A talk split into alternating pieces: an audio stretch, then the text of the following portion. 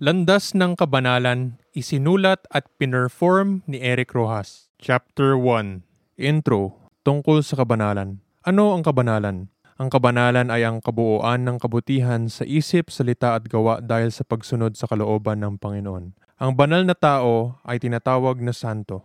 Sa pagsisikap natin na sundin ang kalooban ng ating Panginoon, tayo ay nagiging banal na tao. Tayo ay nagiging santo. Ano ang landas ng kabanalan? Ang landas ng kabanalan ay ang paraan para tayo ay maging banal na tao. Ito ay pareho lang sa lahat ng panahon ng mundo. Hindi importante kung ano relihiyon mo. Hindi rin importante kung ano ang pagtawag mo sa pangalan ng Diyos Ama nating lahat. Kahit ano ang pagkakilalang imahe mo sa Kanya, isa pa rin ang kalooban niya na kailangan nating sundin. Ang kalooban ng Diyos ay magtahak tayo sa landas ng kabanalan para maging katulad niya. Tayong lahat na tao ay ginawa sa imahe at kawangis ng Panginoon. Ibig sabihin nito ay tayo ay may parehong forma sa Panginoon. May mukha, nakatayo ang katawan, may sampung daliri sa mga kamay, may sampung daliri sa mga paa, may ari, may puwet, at iba pang makikita natin sa ating katawan bilang tao. Meron din tayong sariling pag-iisip, puso, lamang loob, dugo, laway. Huli sa lahat at pinakaimportante, meron tayong spirito. Dahil tayo ay nilikha sa imahe at kawangis ng Diyos, malaki ang inaasahan ng Diyos sa atin. Ang Diyos ay hindi umaasa na ang mga hayop ay tumahak sa landas ng kabanalan dahil hindi naman sila ginawa ng Panginoon sa kanyang kawangis at imahe. Tayong mga tao ang inaasahan na maging banal katulad ng Panginoon dahil ito ang pamamaraan para tayo ay makaabot sa Kanya. Kailangan nating sundin ang kalooban ng Panginoon para tayo ay maligtas mula sa epekto ng kasalanan ng mga ninuno nating tao sa una at para tayo ay makaabot sa kaharian ng Diyos. Kung kaya't nagtuturo ako ngayon sa kung ano nga ba ang kailangan nating gawin at iwasan para tayo ay magtagumpay sa ating purpose bilang tao na tinakda ng Panginoon. Kaya ako nagsulat nitong libro para linawin ano nga ba ang landas ng kabanalan. Ang pagsunod ng landas ng kabanalan ay ang paghanda ng magandang kinabukasan para sa sarili mo sa kabilang mundo pagdating sa kamatayan mo. Ito ay lalo na kung magmisyon ka kasi magiging official ang pagrehistro mo bilang isang misyonaryo na nagsisika para sa magandang kinabukasan sa kabilang mundo. Ano ang kasalanan? Ang kasalanan ay ang paggawa ng mga masama o mali ayon sa ano ang sinabi ng Panginoon at ito ang nakakahina at nakakadumi sa ating spirito. Kumbaga, ang bawat kasalanan na ginagawa natin sa buhay natin ay parang butas sa ating spirito at tatagas mula dito ang ating lakas at buhay. May orihinal na kasalanan na ginawa ang ating mga ninuno dahil hindi sila tumupad sa ano ang sinabi ng Panginoong batas. Nangyari ito sa mga ninuno natin sa mundo ng engkanto at tao. Ang kasalanan ay nagdudulot ng iba't ibang masasamang epekto ng kamatayan, katandaan, kahirapan at kapangitan. Ang ating mga kasalanan sa mga mundong pinanggalingan natin ang nagdulot sa ating pagtapon dito sa mundo ng tao para tayo ay magdusa sa masasamang epekto ng kasalanan para makabayad sa ating mga kasalanan.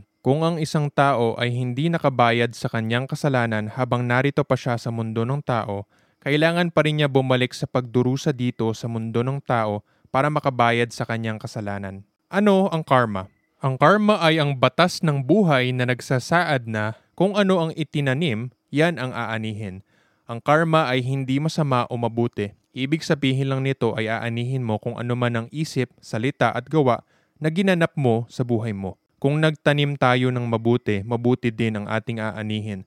Kung masama ang ating itanim, masama din ang ating aanihin. Ganun lang kasimple. Para tayong mga magsasaka sa spiritual, ang mga iniisip, sinasalita at ginagawa natin ay mga pagtanim ng mga buto, pagpalago at pagpabunga ayon sa kung ano ang mga tinatanim natin. Pwede rin nating ilagay ang batas sa ganitong mga salita. Kung ano ang iyong gawin, yan ay gagawin sa iyo. Ito ang basihan ng mga sinasabi ng tao na golden rule. Gawin sa iba kung ano ang gusto mong gawin sa iyo. Ano ang reincarnation? Ang reincarnation ay ang doktrina na tayo ay nabubuhay ng paulit-ulit sa iba-ibang buhay dito sa mundo ng tao. Kadalasan ang narinig ng mga tao tungkol sa reincarnation ay walang hanggan ito hanggang maabot ng tao ang tinatawag na nirvana. Ito ay konseptong kilala sa katuruan ng Budismo. Sa kabilang banda, may mga taong nagsasabi na hindi totoo ang reincarnation at isa lang talaga ang buhay natin bago tayo husgahan ng Panginoong Diyos saan tayo ilalagay sa walang hanggan. Ang masasabi ko rito ay may katotohanan sa parehong pananaw pero may kailangang linawin. Ang natutunan ko sa pagmission ko ay totoo ang reincarnation na nabubuhay tayo paulit-ulit para magbayad sa ating mga kasalanan pero hindi walang hanggan ang dami ng ating buhay na pwede nating gamitin para mag-reincarnate. Mayroong limit ang mga reincarnation natin at pagkatapos ay huhusgahan na tayo para ilagay sa lugar na karapat dapat sa atin ayon sa karmang naipon natin sa lahat ng mga buhay natin. Totoong reincarnation, totoo din ang husgahan. Tungkol naman sa nirvana na kaligayahan na walang hanggan, hindi ito automatic na makukuha. Kailangan ay habang may panahon ka pa dito sa mundo ng tao, ay pagbutihan mo para makaabot ka doon sa walang hanggang kaligayahan na yon. Kasi kung patuloy ka pa rin sa kasalanan ay mapunta ka sa walang hanggang pagdurusa sa impyerno. So maglagay tayo ng isang halimbawa. Ang isang tao ay may limit ng 99 na buhay. Sa karamihan ng mga buhay niya ay naggawa siya ng mabuti at sa ilang buhay niya ay nakagawa ng medyo masasamang bagay. Pagkatapos ng 99 lives niya ay titimbangin ang karma niya kung mas mabigat ba ang mabuti o masama. Ayon sa kabutihan o kasamaan niya, yan ang basihan sa kung saan siya ilalagay sa walang hanggang buhay. Kung ang balanse ay mas mabigat ang mabuti, edi congrats sa kanya dahil mapunta siya sa magandang walang hanggang kinabukasan. Ano ang misyon? Ang misyon ay ang official na pagrehistro bilang misyonaryo sa landas ng kabanalan para makaipon ng enerhiya at puntos para sa magandang kinabukasan. Kumbaga, ito ay ang seryosohan ng pagtakda ng sariling buhay para tahakin ang landas ng kabanalan habang buhay. Pagdating din ng punto na lampas na sa screening period at lalo na kung makoronahan na, hindi na pwedeng bawiin ang desisyon na magmisyon. Kung umatras pa sa pagmisyon, mas malaki na ang parusa kaysa kapag hindi nagmisyon ang tao dahil mas alam na niya ang katotohanan. Pwede rin magtahak ang tao sa landas ng kabanalan na hindi nagmimisyon pero hindi masisimot ng tao ang benepisyo sa pagiging banal na tao kung hindi sila magmisyon. Kailangan talaga ang pagdesisyon sa misyon na habang buhay. Kung gusto mo talagang makuha ang pinakamataas na pwedeng makuha mo, dapat magmisyon ka bilang official na misyonaryo at seryosohin ang landas ng kabanalan. Kailangan magmisyon ang tao para mayroon silang titirahang kaharian sa mundo ng engkanto habang hindi pa dumarating ang paghusga ng Panginoon. Galing tayo sa mundo ng engkanto kaya kailangan natin bumalik doon bago tayo pumunta sa langit na huling hantungan at tahanan natin. Para sa mas detalyadong kasaysayan ng sino tayo, ano ang purpose ng buhay natin, at bakit tayo narito, basahin mo ang kaliwanagan ng katotohanan, kasaysayan ng mundo na isa ko pang libro na tapos ko na ngayon. Sa librong ito na landas ng kabanalan, ipapaliwanag ko ang mga praktikal na pamamaraan para tayo ay maging banal na tao o santo. Para malaman mo ang mga detalye sa pagmimisyon, basahin o panoorin mo ang gabay sa pagmisyon. Makikita mo ito sa ericrojas.com slash misyon. Chapter 2 Sampung utos ng Diyos. Dito natin tatalakayin ang sampung utos ng Diyos na hango sa lumang tipan ng Biblia. Number 1. Ibigin mo ang Diyos ng lalo at higit sa lahat. Number 2. Huwag kang sasamba sa mga Diyos-Diyosan. Number 3. Ipangilin mo ang araw ng Sabbath. Number 4. Galangin mo ang iyong ama at ina. Number 5. Huwag kang papatay. Number 6. Huwag kang makikiapid sa hindi mo asawa. Number 7, huwag kang magnakaw. Number 8, huwag kang magbibintang ng walang basihan at huwag kang magsisinungaling. Number 9, huwag kang magnanasa sa hindi mo pag-aari. Number 10, huwag kang magnanasa sa hindi mo asawa. Bakit natin tatalakayin ito? Kasi ang mabuti at masama ay hindi pa rin naman nagbago. Pareho pa rin sila. Ganoon pa din ang tama at maling gawin mula sa una pang panahon. Sa modernong panahon, umiba lang ang mga pamamaraan na pwedeng gawin ang mga kabutihan o kasamaan pero ganoon pa rin ang mga kabutihan at kasamaan. Magandang giya pa rin ang sampung utos ng Diyos sa ngayong panahon at kailangan lang linawin para sa mga modernong tao ano nga ba ang ibig sabihin ng mga utos na ito. Ito lang ang ginawa kong basihan kasi common din naman ang moralidad sa lahat ng relihiyon. Pwede ka ring bumase sa ibang relihiyon basta ay pare-pareho lang ang pinapagawang code of conduct o paraan ng wastong pamumuhay. Pareho lang naman ang mabuti at masama sa lahat ng tao na alam natin sa ating mga puso. Number 1. Ibigin mo ang Diyos ng lalo at higit sa lahat. Ang pag-ibig sa Diyos ay ang pag-focus ng ating buhay sa Kanya. Gusto natin siyang pasayahin dahil siya ang pinakauna natin sa buhay. Higit pa sa pamilya, mga kaibigan o bayan. Dapat ang Diyos ang unahin. Kung inuna natin ang Diyos higit sa lahat, lahat din naman ng aspeto ng buhay natin ay magiging maayos dahil ang Diyos ang maggabay sa atin sa tamang paraan sa buhay. Ang iisipin at ihuhusga ng Diyos sa atin ang dapat lang nating alalahanin, hindi ang pag-iisip o paghuhusga ng mga tao, engkanto, anghel o iba pang nilalang. Number 2, huwag kang sasamba sa mga Diyos-Diyosan. Ang pagsamba ay dapat lang gawin sa Panginoon, wala nang iba. Ang kailangan lang linawin dito ay ang pinakatinumbok ng Diyos na hindi dapat gawin ay ang pagsamba ng rebulto ng hayop na nagdudulot ng asal hayop ang ginawa kasi ng mga Israelita dati ay naggawa sila ng gintong toro at mag-aalay sana sila ng isang birhing babae na tao sa torong ito. Sisipingin nila tapos papatayin para ipaagas ang dugo sa gintong toro. Yan ang pinakatinumbok ng Diyos sa ganitong utos. Hindi naman lahat ng rebulto ay masama. Ang Ark of the Covenant ay rebulto ng dalawang anghel na gawa sa ginto. Mayroon ding ipinagawa na rebulto ang Diyos na bronzeng ahas para ang mga Israelitang matuklaw ng ahas ay pwedeng tumingin sa rebulto para sila ay hindi mamatay. Sa parehong paraan, hindi rin masama ang paggawa ng mga rebulto ng santos sa mundo ng tao. Hindi naman sinasamba ang mga santos bilang Diyos, kundi nagre-respeto lang ang mga deboto sa kanila bilang tapat na lingkod ng Diyos at humihingi ng tulong sa pagdasal sa Diyos kasi mas malapit na sila sa Diyos kesa sa mga tao sa mundo. Kung ang rebulto ay gumamit sa imahe ng Diyos para sambahin ng tao, importante lang alalahanin na ang Diyos ay ang sinasamba natin na nirerepresentahan ng rebulto. Maaaring pumasok ang Espiritu ng Diyos sa mga rebultong yon na gawa sa imahe ng Diyos kaya dapat silang respetuhin. Ang mga taong magdisrespeto sa mga imahe na pinasukan na ng banal na espiritu ay magkakasakit. Kahit nga ang mga ostiya na nablesingan na ay makakabigay na ng sakit. Ang pagrespeto sa pangalan ng Diyos ay nangangahulugan na dapat respetuhin natin ang mga binasbasan ng rebulto o mga bagay sa kanyang pangalan.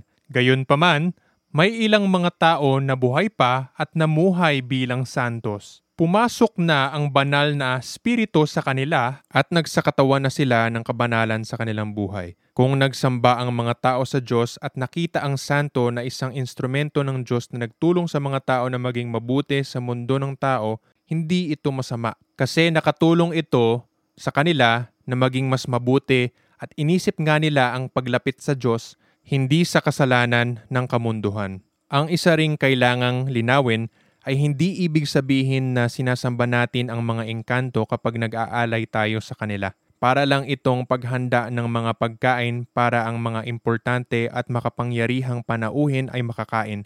Parang nag-imbita ka ng mayaman o makapangyarihang tao sa business o politika. Ang mga engkanto lalo na ang mga puting engkanto ay mga kasama natin na may mga responsibilidad at kapangyarihan sa mundo ng tao kaya kailangan natin makiayon sa batas katulad ng pakikiayon natin sa batas ng gobyerno. Nagiging masama lang ang pag-alay sa mga engkanto kung gagawa ka ng masama at hihingi ka ng tulong o kapangyarihan sa itim na engkanto para magawa mo ang kasamaan. Sinamba mo na ang Diyos-Diyosan sa ganyang paraan dahil mas sinunod mo ang utos ng kasamaan na hindi naayon sa kalooban ng Diyos at gumawa ka na ng kagustuhan ng itim na engkanto na sinamba mo na siya. Isang halimbawa na gusto ko linawin rito ay ang pag-alay para sa isang lupa para hindi pakialaman ng mga engkanto. Sa totoo lang, mas nauna ang mga engkanto kesa sa atin at mas mataas ang pwesto nila sa antas ng buhay kesa sa atin. Isa pa, ang mga tao rito ngayon ay mga engkanto dating nagkasala kaya nga nabagsak tayo rito bilang mga tao. Kung kaya't kailangan nating respetuhin ang mga engkanto dahil sila ang mas may karapatan kesa sa atin sa mga lupa. Kailangan natin magbayad at makiayon sa batas ng buhay na galing din sa Diyos pero hindi lang alam ng tao. Tapos isa pang kailangang linawin ay ang pag-alay sa mga ninuno natin. Hindi ito kasama sa pagsamba sa mga Diyos-Diyosan dahil kailangan ng mga ninuno natin ng pagkain, kasama na ang liwanag, usok at dasal. Kaya nga nagkakaroon ng problema ang mga pamilya dahil hindi sila nakakapagbigay ng saktong pagrespeto sa mga ninuno nila. Kawawa tuloy ang mga namatay at ang naiiwan na buhay pa kasi magdudulot ito ng pagdurusa sa buong pamilya kung walang saktong pag-alay para sa mga namatay na. Number 3, ipangilin mo ang araw ng Sabbath. Ang araw ng Sabbath ay nagiging Sabado o Linggo depende sa ano ang interpretasyon ng mga tao. Ang importante lang ay mayroong isang araw na mas nakatakda para tandaan natin ang Diyos. Kailangan ay mayroon tayong araw na hindi lang makamundo ang ating isipan kundi nakapokus tayo sa spiritual. Sa isang araw ng Sabbath ay sinusuri natin ang ating buhay kung naaayon ba ito sa kalooban ng Panginoon o hindi.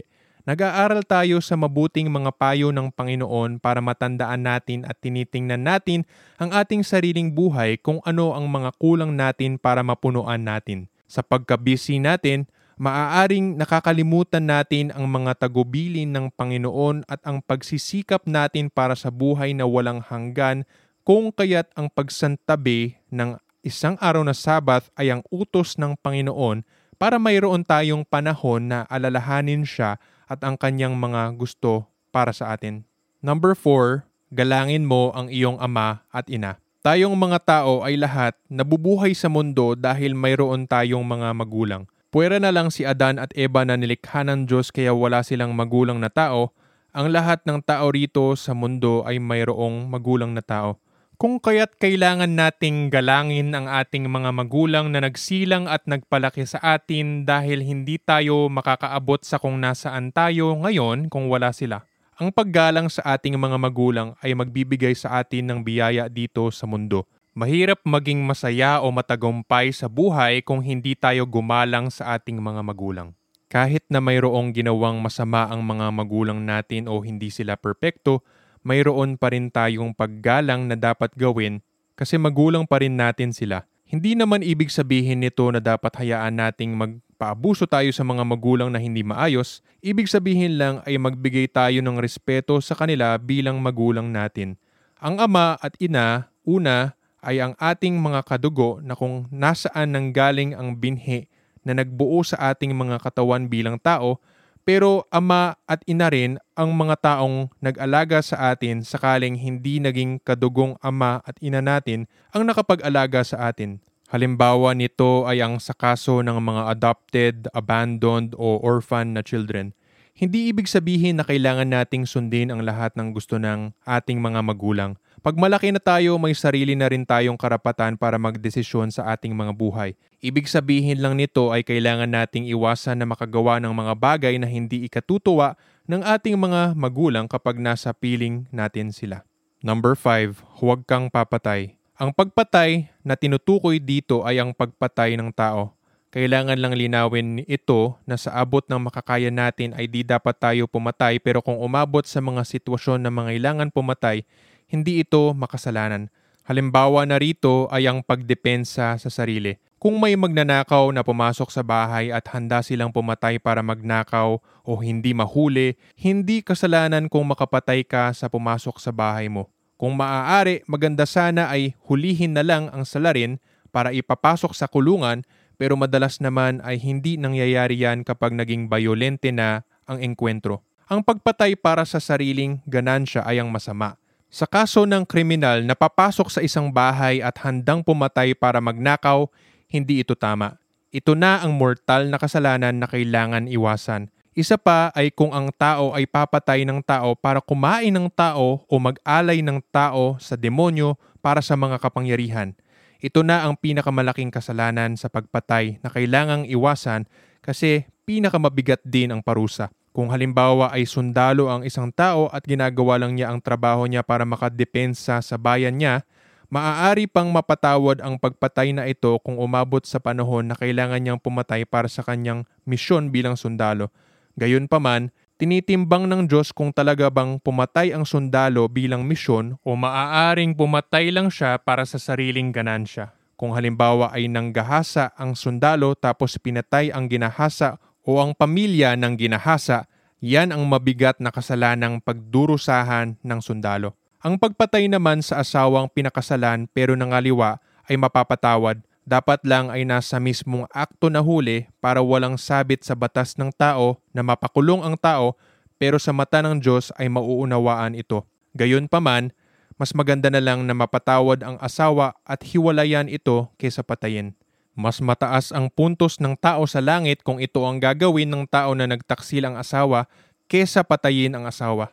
Ang pinagbawal na pagpatay ay hindi tumutukoy sa pagpatay ng mga hayop. Pwedeng patayin ang mga hayop para ialay at kainin ng tao. Gayon paman, hindi naman dapat na pahirapan ang mga hayop sa mga paraan na hindi na kailangan. Mas maganda ay hayaan sila na magkaroon ng maganda at maginhawang buhay sa abot ng kaya ng taong nag-aalaga sa kanila tapos gawin lang mabilis ang pagkatay sa kanila kung kailangan na. Isa pang kailangang tandaan ay hindi dapat magpalaglag o magpa-abort ang isang nanay. Basta nag-abot na ang sperm at ang egg ng lalaki at babae, may buhay na yan. Kahit gaano katagal ang pregnancy, ilang minuto, ilang linggo o ilang buwan, masama pa rin gawin ang abortion. Pagpatay na yan sa isang buhay ng tao. Hindi dapat gawin ito. Kaugnay sa di pagpatay, dapat ay mag-iwas din sa paglandi para hindi nga umabot sa mga panahon na mag-isip mag-abortion dahil hindi handa magkaanak o hindi naman talaga nagmamahalan ang mga taong nagsiping sa isa't isa.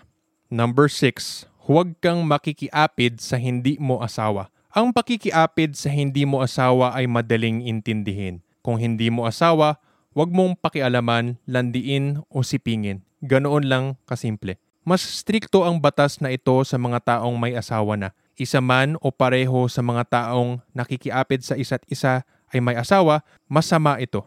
Gayon paman, kahit na ang parehong tao na magsiping ay walang asawa at hindi kasal, masama pa rin ito kung maglalandi ang mga ito sa maraming iba't ibang tao Kadalasan sa ngayong modernong panahon ay maraming mga malalanding bata na nakikipagsiping sa maraming tao habang binata o dalaga pa sila. Nakakalungkot ito dahil wala ng halaga ang kalinisan o virginity.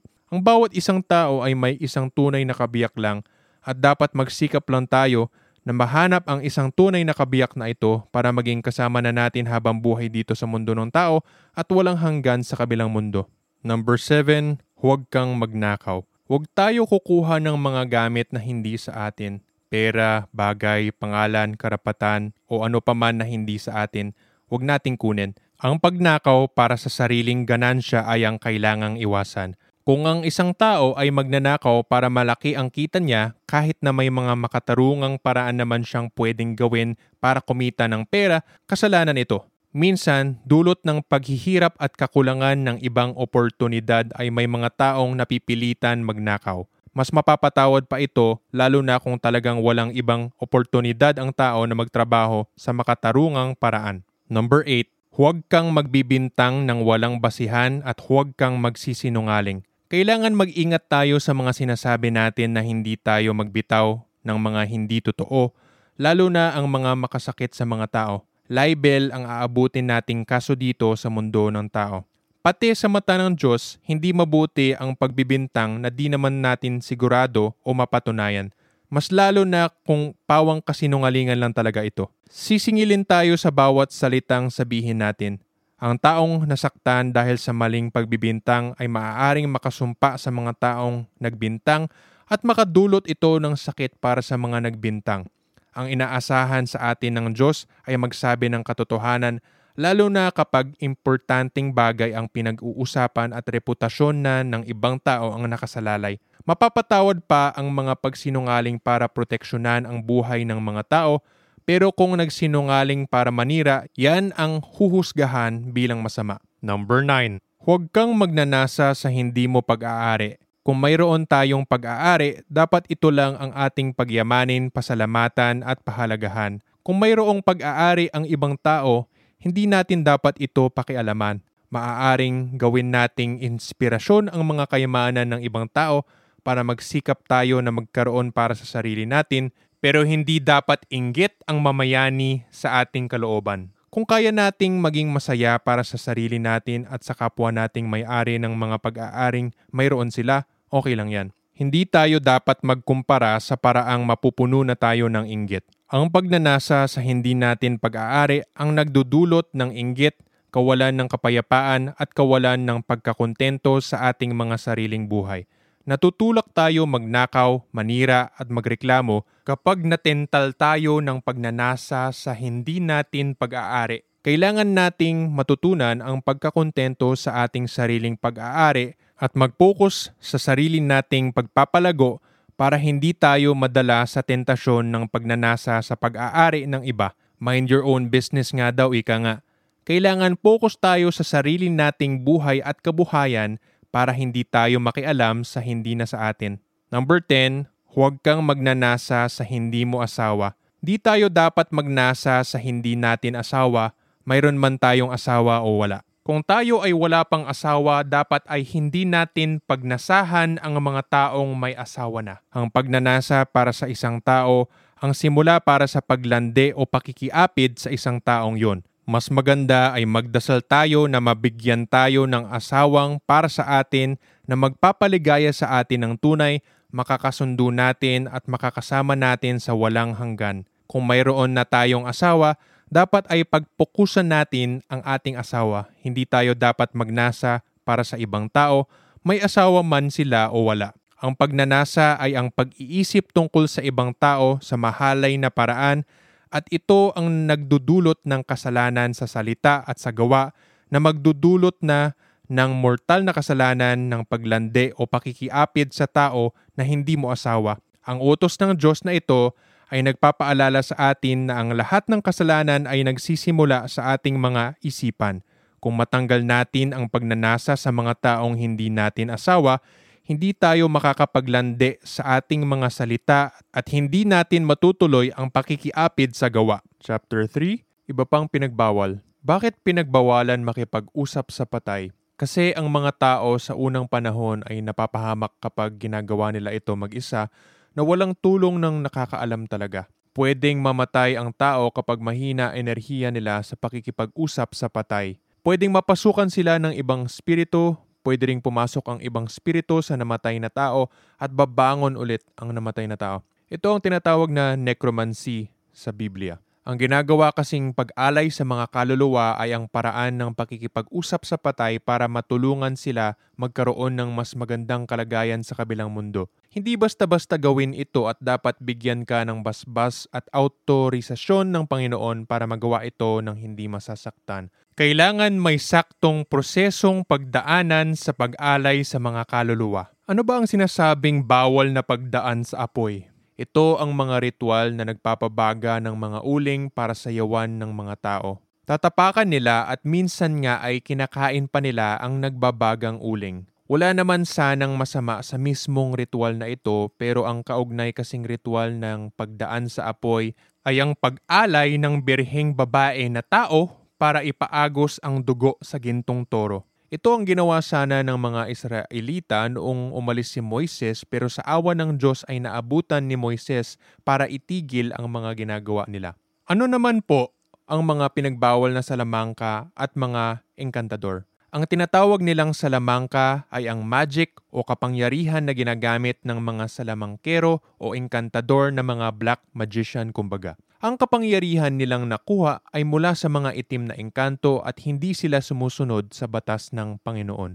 Kung kaya't ipinagbawal ito dahil nga hindi naman mabuti, ang ginagawa ng mga engkantador katulad ng kulam, barang, gayuma sa paglande at iba pang mga mahika na salungat sa kalooban ng Panginoon. Marami pa rin gumagawa ng ganitong pamamaraan hanggang ngayon at dapat umiwas tayo sa paggawa ng mga pamamaraang yan may mga kapangyarihan at mahika na galing sa Panginoon na ginagamit sa kabutihan at kadalasan tinatawag ang mga ito na milagro. Okay lang ang mga yan kasi ayon sa kalooban ng Panginoon ang paggamit sa power. Chapter 4 Dalawang dakilang utos ng Diyos. Ang lahat ng utos ng Diyos ay maaaring lahatin sa dalawang utos. Una, mahalin ang Diyos sa buong pagkatao mo. Ang ibig sabihin ng pagmamahal sa Diyos sa buong pagkatao natin ay ang pag-focus sa Panginoon bilang number one na pinakamahalaga sa buhay natin. Ibuhos natin ang lahat ng ating katawan, isipan, puso at spirito sa pagmamahal sa Panginoon. Ibig sabihin nito ay sundin natin ang kanyang kalooban sa lahat ng panahon at gamit ang lahat ng mayroon tayo. Kailangan isipin natin siya araw-araw at paano natin siya pasasayahin. Mapapatunayan natin ang pagmamahal natin sa Diyos kung sundin natin ang lahat ng mga utos niya sa atin. Marami tayong makakasalamuhang tao sa ating buhay pero isa lang ang Diyos na makakasama natin sa buong buhay natin. Sa katapusan at kaugatan ng lahat, wala tayong ibang gustong pasayahin kundi ang Diyos. Kumbaga, siya lang ang pinaka-audience natin na kailangan nating pagtuunan ng pansin. Hindi na natin kailangan magpapansin o di kaya magpasaya sa mga taong nasa paligid natin. Ang Diyos lang ang dapat pasayahin natin. Gayunpaman, kung sumunod tayo ng mabuti sa kalooban ng Diyos, hindi natin maiiwasan na mapapasaya din natin ang mga tao sa paligid natin. Hindi lang natin din maiiwasan na may mga taong magagalit at maiinggit sa atin dahil sa ating mabuti at magaling na paggawa. Sila ang mga dapat nating hayaan at ipagdasal na lang.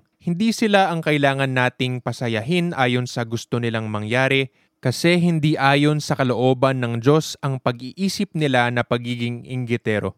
Ikalawa, mahalin ang kapwa bilang iyong sarili. Lahat ng tao ay nakakaalam sa kung ano ang basic ng pagmamahal. Alam natin ano ang mga pangangailangan natin bilang tao. Bagamat may pagkanatatangi ang bawat tao kung kaya't may mga unique na pangangailangan din, mayroon ding mga karaniwan o common na mga pangangailangan ang lahat ng tao. Alam natin ano ang makakabuti at makakasama sa ating mga sarili. May mga kabutihan at kasalanan na malalaman lang natin sa simpleng pag-obserba sa buhay ng mga tao at makikita ito kahit ang tao ay galing sa iba't ibang lugar, lahi o relihiyon. Alam natin ano ang nakakatulong at nakakasakit. May pangkaraniwang sentido ang mga tao sa kung ano ang mga epekto ng mga bagay na ginagawa nila sa kanilang sarili at sa mga tao sa kanilang paligid. Kung pagtulong ba ito o pananakit. Kung kaya't ang gabay natin ay ang ano ang gusto nating pakikitungo sa ating mga sarili.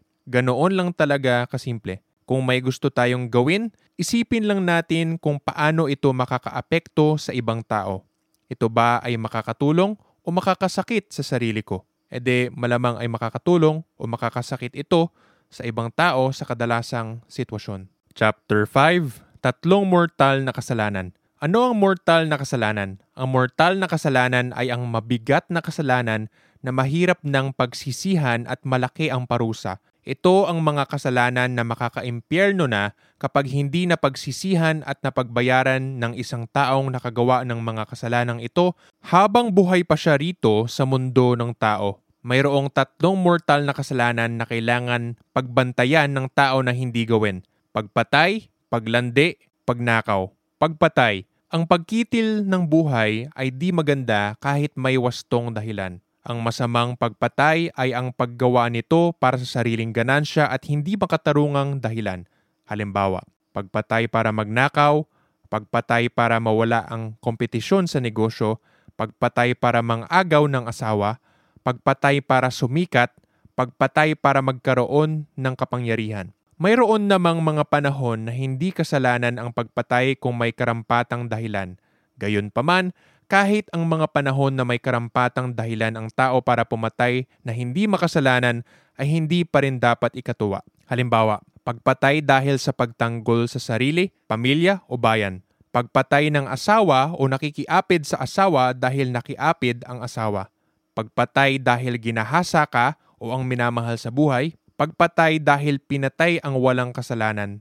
Ang mga binanggit na halimbawa ay posibleng dahilan sa makatarungang pagpatay pero gayon pa man ay posible pa rin ang pagpasensyahan ang mga ito depende sa ano ang kakayahan ng tao na magpasensya at depende sa intensyon at kabigat ng kasalanan. Pinakamabuti talaga ang matutunan ng tao ang pagpasensya at mas may puntos siya sa langit kung magdesisyon na magpasensya kaysa pumatay. Sa halip na patayin ang mga gusto sanang pumatay sa sarili, pamilya o bayan, pwedeng ipakulong sila. Sa halip na patayin ang asawa o nakiapid sa asawa, pwedeng hiwalayan na lang ang asawa at ipakulong ang mga nagkasala. Sa halip na patayin ang nanggahasa, pwedeng ipakulong na lang sa preso. Sa halip na patayin ang taong nagpatay sa walang kasalanan, pwede ring ipakulong ito. Kadalasan nga, mas mahirap pa ang buhay ng taong pinakulong kesa pinatay lang diretsyo. Gayon pa man, mabibigyan sila ng pagkakataon na magsisi sa kanilang mga kasalanan habang buhay pa sila rito sa mundo ng tao. Sa maaabot ng ating kaya, mas maganda ay hindi tayo manakit o pumatay ng mga tao at sikaping ayusin ang lahat ng problema sa maayos na paraan na walang pagka-bayolente. Gayon pa man, mauunawaan ng Diyos ang mga dahilan kung sakaling may nangyaring pagpatay na hindi naman sinadya gawin para sa sariling ganansya at napilitan lang dahil sa mga sitwasyon sa buhay na protektahan ang sarili. Paglande. Ang paglande ay ang pakikipagsiping sa maraming tao.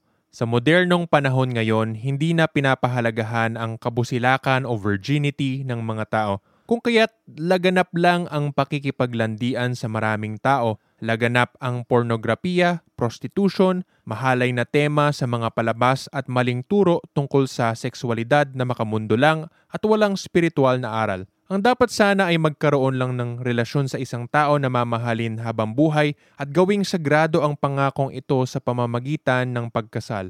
Masama ang pakikipagsiping sa maraming tao. Sa kabilang banda, kung isa lang ang kakasamahin mo at makasiping mo sa buong buhay mo, yan ang tama dahil ang tunay na pag-ibig ay tapat. Kung ang magkapares ay seryoso sa isa't isa para magsama habang buhay, maaaring okay lang na magsama sila at magsiping kahit wala silang kasal, pero nandyan pa rin ang panganib na mag-iwanan sila dahil nga ay hindi sila kasal, lalo kapag wala pa silang anak. Mas maganda talaga ang may blessing at formal na pagtaguyod ng mag-asawa dahil sa pagkasal. Gayon pa man, may mga mag-asawang naghihiwalay pa rin kahit na kinasal sila sa husgado at sa simbahan at hindi ang pagkasal ang magsisigurado na walang problema ang mag-asawa. Kailangan magsikap ang mag-asawa para maging maayos ang relasyon nila habang buhay. Masama ang maglande kapag wala kang asawa Masama ang makipaglandian ka sa walang asawa at mas masama ang makipaglandian sa mayroon ng asawa. Mas masama ang paglandi kapag may asawa ka na, masama makipaglandian sa ibang tao kahit na wala silang asawa dahil nga may asawa ka na. Pinakamasama na makipaglandian ka sa ibang tao na may asawa din katulad mo. Gayunpaman, may mga dahilan din kung bakit nangangaliwa ang mga tao sa asawa nila. Napabayaan ng asawa, nangangaliwa na din ang asawa nila. Kung ganito ang nangyayari, dapat sana ay mapag-usapan ng mag-asawa ang problema at kung kaya pa rin nila ayusin ito. Madalas nga ay nangangaliwa din ang mga tao sa asawa nila dahil napapabayaan sila ng asawa nila. Kung nagsikap na rin ayusin ng tao na may asawang nangangaliwa sa kanya ang relasyon pero hindi naman maayos o hindi rin gusto makipag-ayos ang asawa nila, nagkakaroon sila ng dahilan para mangaliwa sa asawa nila para matugunan ang kanilang mga pangangailangan na matutugunan sana ng asawa. Ang mga pangangailangan ng mag-asawa na nagiging dahilan ng pangangaliwa para maghanap ng ibang paraan o tao na matutugunan ang mga pangangailangan na ito, pinansyal, sexual, emosyonal, spiritual. Ang mga sumusunod na pagpaliwanag sa sitwasyon ay ang pagpalagay na ang trabaho ang dahilan sa paghanap ng iba, pero maaaring bisyo lang talaga o pangangaliwa din ng asawa ang dahilan na mangaliwa din ang isa. Pinansyal. Ang mga tao ay nangangailangan ng pera. Sa mag-asawa, kadalasan ay may isang nagtrabaho para sa pera at may isang nag-alaga sa pamilya at nag-asikaso sa bahay. Kadalasan din, ang nagtrabaho para sa pera ay ang lalaki at ang nagtrabaho para alagaan ang pamilya at asikasuhin ang bahay ay ang babae. Minsan, nangyayari na ang babaeng naiiwan sa bahay ay napapabayaan ng lalaking nagtatrabaho para sa pera. Hindi nakakabigay ng sapat ang lalaki sa babae dahil sa kakulangan ng panustos sa bahay, napipilitan ang babae na maghanap ng pera. Paminsan siya ay hindi nakakahanap ng pagkakataon para kumita ng pera dahil walang trabahong makuha. Nangyayari din minsan na mayroong ibang lalaki na bukod sa asawa na handang magsuporta sa babae. Ang ibang lalaking ito ay ang nagiging bagong kalaguyo ng babaeng naiwan sa bahay dahil siya ang mas nagbigay ng pinansyal kaysa sa asawa na dapat sanang nagbigay sa kanya ng pera para panustos. Maganda sana ay mapag-usapan ng mag-asawa ang mga pangangailangan sa pinansyal para makagawa sila ng paraan na hindi na kailangan mga liwa o maghanap ng iba para lang matugunan ang pangangailangang pinansyal. Sexual. Minsan ang mga mag-asawa ay tumira ng malayo sa isa't isa dahil ang isa ay nagtrabaho sa malayo. Halimbawa, ang lalaki ay pupunta sa abroad para siya ay maging OFW. Ang babae ay naiwan para mag-alaga sa mga bata at mag-asikaso sa bahay. Dahil nga malayo sila sa isa't isa, mayroong mas maraming tentasyon na makipagsiping sa ibang tao para matugunan ang mga tawag ng laman ng tao. Nariyan ang tentasyon pareho para sa lalaking lumarga sa malayo para magtrabaho at sa babaeng naiwan sa pamilya at bahay. Maganda sana ay maggawa ng paraan ang mag-asawa na matugunan pa rin ang kanilang mga pangangailangan kahit nasa malayo sila na hindi kakailanganing mangaliwa o maghanap ng ibang lalaki o babae na makakasama. Maaaring gumawa sila ng paraan sa pag-video call nila sa isa't isa. Kailangan lang din ng pagtitiis hanggang magkita ulit sila ng personal. Emosyonal. Ang mag-asawa na nagmamahalan ay dapat nag-uusap at nakikinig sa isa't isa ng maayos na may respeto at nagpapakatotoo sa ano ang kanilang mga damdamin, sa loobin at kaisipan. Kung walang ganitong maayos na pakikipag-usap ang mag-asawa, hindi magdudulot ito ng maayos na relasyon. Sa masyadong pagtrabaho o paggawa ng mga iba-ibang bagay, maaaring hindi na nakakapag-usap sa ganitong paraan ang mag-asawa dahil dito, naghahanap ng ibang kausap ang napapabayaan. Kadalasan, ang babaeng naiwan sa bahay ang naghahanap ng ibang kausap bukod sa asawa niyang pinabayaan siya na di na siya nabibigyan ng oras para sa emosyonal na pakikipag-usap Maaari din namang mangyari ito sa lalaki na hindi na pagbibigyan ng oras ng babae sa emosyonal na pakikipag-usap. Maganda sana ay mag-usap ang mag-asawa para makagawa sila ng paraan na magkausap ng maayos bilang mag-asawa at matugunan ang kanilang mga emosyonal na pangangailangan. Spiritual. Pangangailangan din ng mag-asawa ang spiritual na pagtugma. Ang mag-asawa ay maaaring hindi pareho ang relihiyon pero kadalasan ay hindi magiging maayos ang relasyon kung hindi sila magkasundo sa kanilang mga spiritual na pananaw o paniniwala. Ang spiritual na pagtugma ng mag-asawa ay kailangan para sila ay magkasundo at tumagal ang kanilang relasyon. Mahirap magpatuloy ang relasyon kung nag-aaway ang mag-asawa sa kung ano ang katotohanang spiritual dapat ang pagtugma nila sa spiritual ay itatag muna bilang pundasyon para magkasundo sila dahil ang spiritual na pananaw ay ang nagiging basihan sa kung ano ang tunay na mahalaga para sa mag-asawa, ang purpose ng kanilang samahan at ano ang purpose ng kanilang buhay. Mas maganda sana ay gawin ang paglinaw sa kung ano ang spiritual na pananaw ng bawat isa sa magkapares bago magkasal sila para maging mag-asawa. Kung mag-asawa na ang dalawang tao, dapat ay patuloy silang magtulungan at mag-usap tungkol sa kanilang spiritual na pagpapalago. Minsan, nagkakaroon ng kakulangan sa pagtugon sa pangangailangang ito kung hindi nga nagkakaunawaan ang dalawang tao sa spiritual nilang pananaw bago sila nagkasal. Ito ang nagiging sanhi ng kanilang di pagkakasundo. Dito na magsimula ang paghanap ng isa o pareho sa magkapares ng ibang makakapares nila na may spiritual na pananaw na mas tugma sa kanilang spiritual na pananaw. Kaya dapat ay magtugma ang spiritual na pananaw ng mag-asawa at sabay sila sa kanilang paglalago sa spiritual. Pagnakaw. Ang pagnakaw ay ang pagkuha ng hindi natin ari-arian na walang paalam o permiso. Ito ang paggamit din ng pandaraya na hindi naman ayon sa makatarungang paraan. Kung gawin ito para sa sarili nating ganansya, masama ito ang pagnanakaw para sa bisyo ay ang pinaka masama. Ito ay lalo na kapag umaabot ka pa sa pagpatay o pananakit ng tao para makagawa ng pagnanakaw. Kung ang isang tao ay napilitan na kumuha ng bagay para sa kanilang pangangailangan dahil walang ibang makatarungang paraan na makakuha ng pangangailangan na yon, mas mauunawaan pa yon at mapapatawad.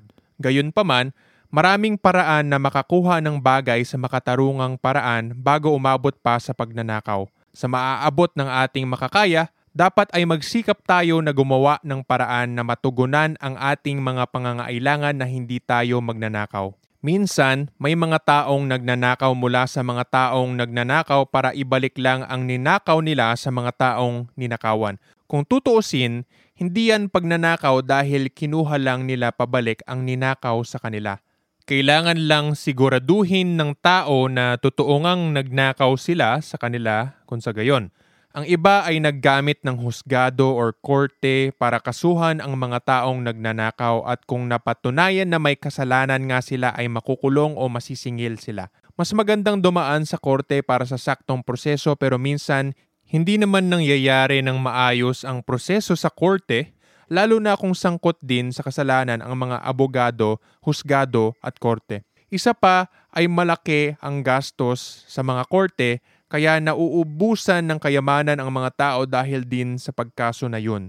Mas mahirap ito gawin lalo na kapag mahirap din ang nagsampa ng kaso kasi wala siyang pambayad sa abogado o sa korte. Kung nakuha ng isang tao ang kanyang kayamanan sa makatarungang paraan na hindi siya nandaya o nagnakaw, malaking kasalanan na nakawan ang taong yon, lalo na kung banal na tao siya at nagsunod ng mahigpit sa Panginoon, malaking kasalanan ang pagnakaw sa taong yon. Walang kasalanan sa pag-ipon ng kayamanan para maging mayaman ang isang tao, basta ang pamamaraan niya ay ang makatarungang pagsisikap dito sa mundo ng tao. Ang paggawa lang ng mga hindi makatarungang pamamaraan para yumaman ang masama. Ito ang pagnanakaw. Ang pagbigay ng kulang kesa sa pinagkasunduan sa isang transaksyon ay pandaraya rin. Mas maganda pang may sobra kesa sa kulang. Ang pagbigay din ng iba kesa sa pinagkasunduan ay hindi rin maganda at maaaring isang paraan ng pagnanakaw o pangloloko. Lahat ng bagay dito sa mundo ng tao ay may katumbas. Wala naman talagang libre sa mundo, lahat ay may kapalit na bagay.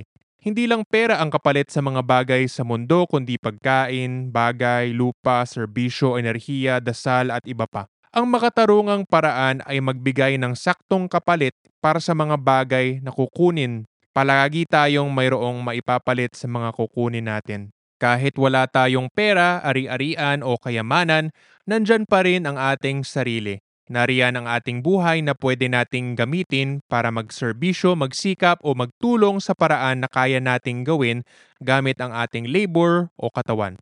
Ang pagnanakaw ay ang hindi pagrespeto sa batas ng enerhiya na ito. Ang pagnanakaw ay ang sapilitang pagkuha ng isang bagay na hindi nagbibigay ng kapalit para sa kinuhang bagay. Ang pagbigay ng libre na maluwag sa loob ng taong nagbigay ay iba kaysa sa pagkuha ng gamit mula sa may-ari na walang paalam at permiso. Kung magbigay ng kusa ang isang tao, may enerhiya ng pasasalamat siyang matatanggap mula sa taong binigyan niya. May kasiyahan din siyang matatanggap dahil sa mismong akto ng pagbigay niya na galing sa kanyang puso. Kadalasan, ang taong binigyan nila ng libre mula sa puso ay nagdarasal para sa nagbigay sa kanila. Mayroon pa rin kapalit ito. Kung nagnakaw ang isang tao, ang makukuha niya ay galit, sama ng loob at sumpa mula sa ninakawan nilang tao. Chapter 6 Pag-ermitanyo Ang pag-ermitanyo ay ang pagtira ng mag-isa sa bundok para magsisi at magbayad sa mabibigat na mga kasalanan. Mga mortal na kasalanan katulad ng pagpatay, pakikiapid o paglandi at pagnanakaw. Ayon sa tinalakay natin tungkol sa mortal na kasalanan, ginawa nila ang mga mortal na kasalanan na may buong kamulatan nila at para sa pansariling ganansya nila. Kung kaya kailangan nila pagdaanan ang malalang pagpenitensya para mabayaran nila ang kanilang mga kasalanan habang narito pa sila sa mundo ng tao. Bilang ermitanyo, ito ang ginagawa nila kadalasan. Mamuhay mag-isa. Karamihan sa mga kasalanan sa mundo ay posible lang din dahil sa kapwa nating tao. Ang pagpatay, paglandi at pagnakaw ay posible lang kung may ibang tao sa paligid. Kung walang ibang tao, hindi makakagawa ng kasalanan. Siyempre, may haharaping loneliness o pagkamingaw ang taong mag-isa lang at malayo sa mga tao. Kasama na rin ang pagka-lonely na ito sa penitensya para sa mga kasalanan. Nagtira sa gubat. Sa gubat, wala kang makakasamang ibang tao. puro kalikasan lang ang makakasama. Mga hayop, ibon, insekto, halaman at puno ang makikita at mararanasan sa araw-araw. Ito ay maaaring magdulot ng katahimikan sa ating kalooban dahil makakasagap lang ng enerhiya mula sa kalikasan at walang ibang tao na pwedeng makagulo sa ating isipan. Kumakain ng kung anumang nasa paligid nila.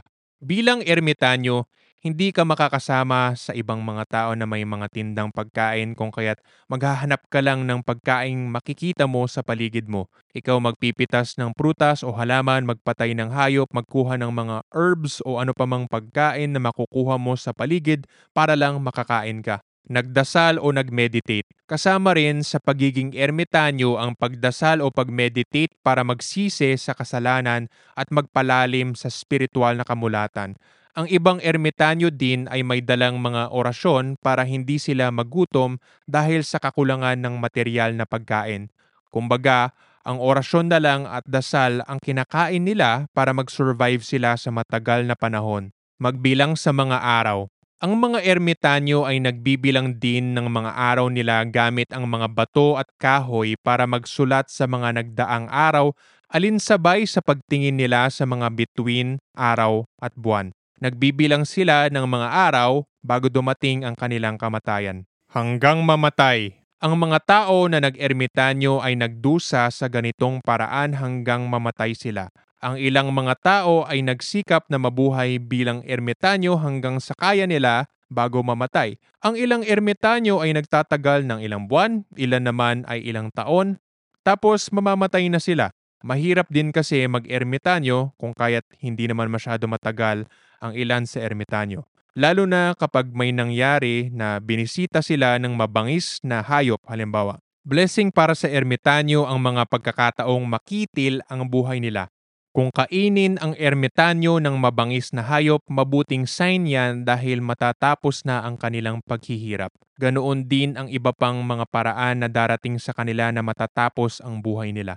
Kasama na dito ang mga digmaan, pagkamatay dahil sa lason o di kaya sakit na makukuha nila mula sa paligid. Epekto, ang pagtagumpay sa pagiging ermitanyo ay magdudulot ng pagbayad sa mga mortal na kasalanan at pagkamit ng buhay na matiwasay kapag umuwi na ang spirito ng tao sa kabilang mundo pagdating sa kanyang kamatayan. Pagbuda Ang pagbuda ay isang klase ng pag-ermitanyo. Ang kilala ng mga tao kadalasan na Buddha ay ang taong si Siddhartha Gautama na sumikat bilang ang Buddha na pinakasikat sa maraming sekta ng relihiyon ng Budismo. Hindi lang siya ang nagbuda dahil hindi lang siya ang gumawa ng ganitong klaseng pag-ermitanyo. Ang pagbuda ay ang pag-meditate o pagdasal sa gubat ng hindi kumakain at umiinom hanggang mamatay. Ang pagbuda ng isang tao ay ang pag-upo niya sa isang meditation at hindi natatayo hanggang maagnas na ang lahat ng kanyang katawan. Kapag namatay ang isang tao sa pag-ermitanyo bilang Buddha, ito ay magre-resulta sa pagbayad sa mga kasalanan at makakapunta ang tao sa magandang lugar sa kabilang mundo. Gayunpaman, hindi kasin taas ang maaabot ng tao kumpara sa kung nagmisyon talaga siya ng matagal na panahon habang buhay.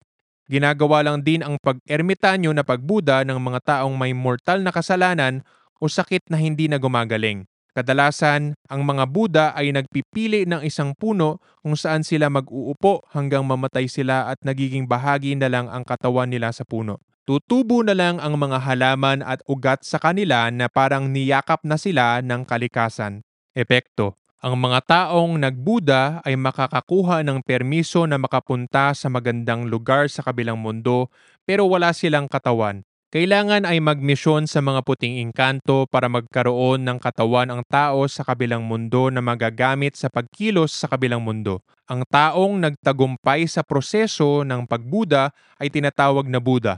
Sila ang mga naglulutang na spirito at naglalakbay sa mga maginhawang liwanag pero wala silang katawan. Chapter 7 Immortal na Kasalanan Ano ang immortal na kasalanan? Ang immortal na kasalanan ay ang mga kasalanan na hindi masyado mabigat. Hindi ito sapat para makatumbas ng buhay at makapagpatapon ng tao sa impyerno. Kung makita natin ang mga mortal na kasalanan, ito ay ang pagpatay, paglande, pagnakaw, Kung kaya ang mga immortal na kasalanan ay ang mga bagay na may pagkakamali pa rin pero hindi umaabot sa kabigatan ng mortal na kasalanan. Isipin mo na may isang hagdan na pababa sa impyerno. Sa tuktok ng hagdan ang mga immortal na kasalanan na hindi masyado mabigat. May ilang immortal na kasalanan na mas mabigat kesa sa ibang immortal na kasalanan. Kung sa gayon parang mas mababa na sa hagdan ang mas mabigat na immortal na kasalanan na yon. Tapos pababa na ng pababa sa hagdan hanggang umabot sa huling palapag ng hagdan sa ibaba na nasa impyerno ka na dahil mortal na kasalanan ang ginawa mo. Ang kabigatan ng immortal na kasalanan ay nakadepende kung saan sila nangyari, sa isip, salita o sa gawa. Pinakamagaan ang sa isipan. Ito rin ang pinakakaraniwang immortal na kasalanan. Kadalasan, ang mga immortal na kasalanan ay ang mga naiisip nating mga masama pero hindi natin nasasalita o nagagawa. Sunod naman na mas mabigat ay ang sa salita. Maaaring may masabi tayong masama na makakasakit sa sarili o sa kapwa natin. Maaaring intentional o hindi ang ating pagkakasabi. Mas mabigat siyempre ang intentional nating sinabi para manakit. Tapos ang huli naman na mas bihira mangyari ay ang immortal na kasalanan sa gawa. May magagawa na tayong hindi tama sa ating kapwa. Maaaring may magawa tayo sa mismong tao, pamilya niya o sa kanyang pag-aari pero hindi pa umaabot sa pagpatay, paglandi o pagnakaw. Dahil narito tayo sa mundo ng tao na pinaghaharian ni Satanas at kumakain tayo ng mga pagkain na dumaan sa apoy, hindi tayo makakaiwas na mayroon tayong immortal na kasalanan. Ang pinakamabuti lang na magagawa natin ay ang magsikap na bawasan o kontian ang ating immortal na kasalanan. Kahit na hindi ka makasabi o makagawa ng masama, maaaring may maisip kang masama at kahit itong pag-iisip pa lang ay kasalanan na, bagamat immortal na kasalanan lang ito. Pagsikapan natin na sa isipan na lang tayo magkasala at kung naabot na natin ito, ay pagsikapan pa natin na mas bawasan pa ang immortal na kasalanan sa ating isipan na halos wala na tayong naiisip na masama. Halimbawa nito, pagkaramdam ng libog para sa di mo asawa, pagkatamad minsan sa dapat mong gawin, pagsosobra sa pagkain sa ano ang kailangan mo talaga, pagkakaroon mo ng pagmamapuri na di na tama, pagkaramdam ng puot sa tao, pagpunta sa lugar na may kahalayan para manood, pagpanood ng porno, pagkaramdam ng pagkaarugante, pagkasabi ng masakit na salita, pagkaisip na gumawa ng masama, pag-iisip sa tentasyon na parang gusto mo gawin, pagsalita ng masama pero hindi totoo tungkol sa isang tao, pangarap na angkinin ang pag-aari ng iba, ang tao, ika nga, ay makasalanan at hindi natin maiwasan na magkakasala talaga tayo habang tao pa tayo. Ang magagawa na lang natin ay palaging maghingi ng tawad para sa ating mga kasalanan at patuloy tayong maglinis sa ating sarili para matanggal ang mga kasalanan sa isip, salita at gawa. Maaaring makuha natin na halos wala na tayong nagagawang kasalanan at ito ang kailangan natin para maging tunay na banal na tao at magtagumpay sa misyon natin sa buhay. Chapter 8 Pagtimbang sa kasalanan. Dito ko tatalakayin ang proseso sa paano timbangin ang kasalanan. Ang kasalanan ay may iba-ibang bigat ayon sa mga sumusunod na factor. Mortal o immortal. Ang mortal ay ang pagpatay, paglandi at pagnakaw. Mas mabigat syempre ang kasalanan na ito kaysa sa immortal. Ang immortal ay ang lahat ng mga kasalanan na hindi pa umaabot sa mga mortal na kasalanan pero di pa rin ayon sa batas ng pagmamahal sa Diyos sa kapwa. Sinadya o hindi sinadya. Ang intensyon ng tao ng pagsadya ay mas mabigat kesa sa walang intensyon sa pagsadya sa kasalanan.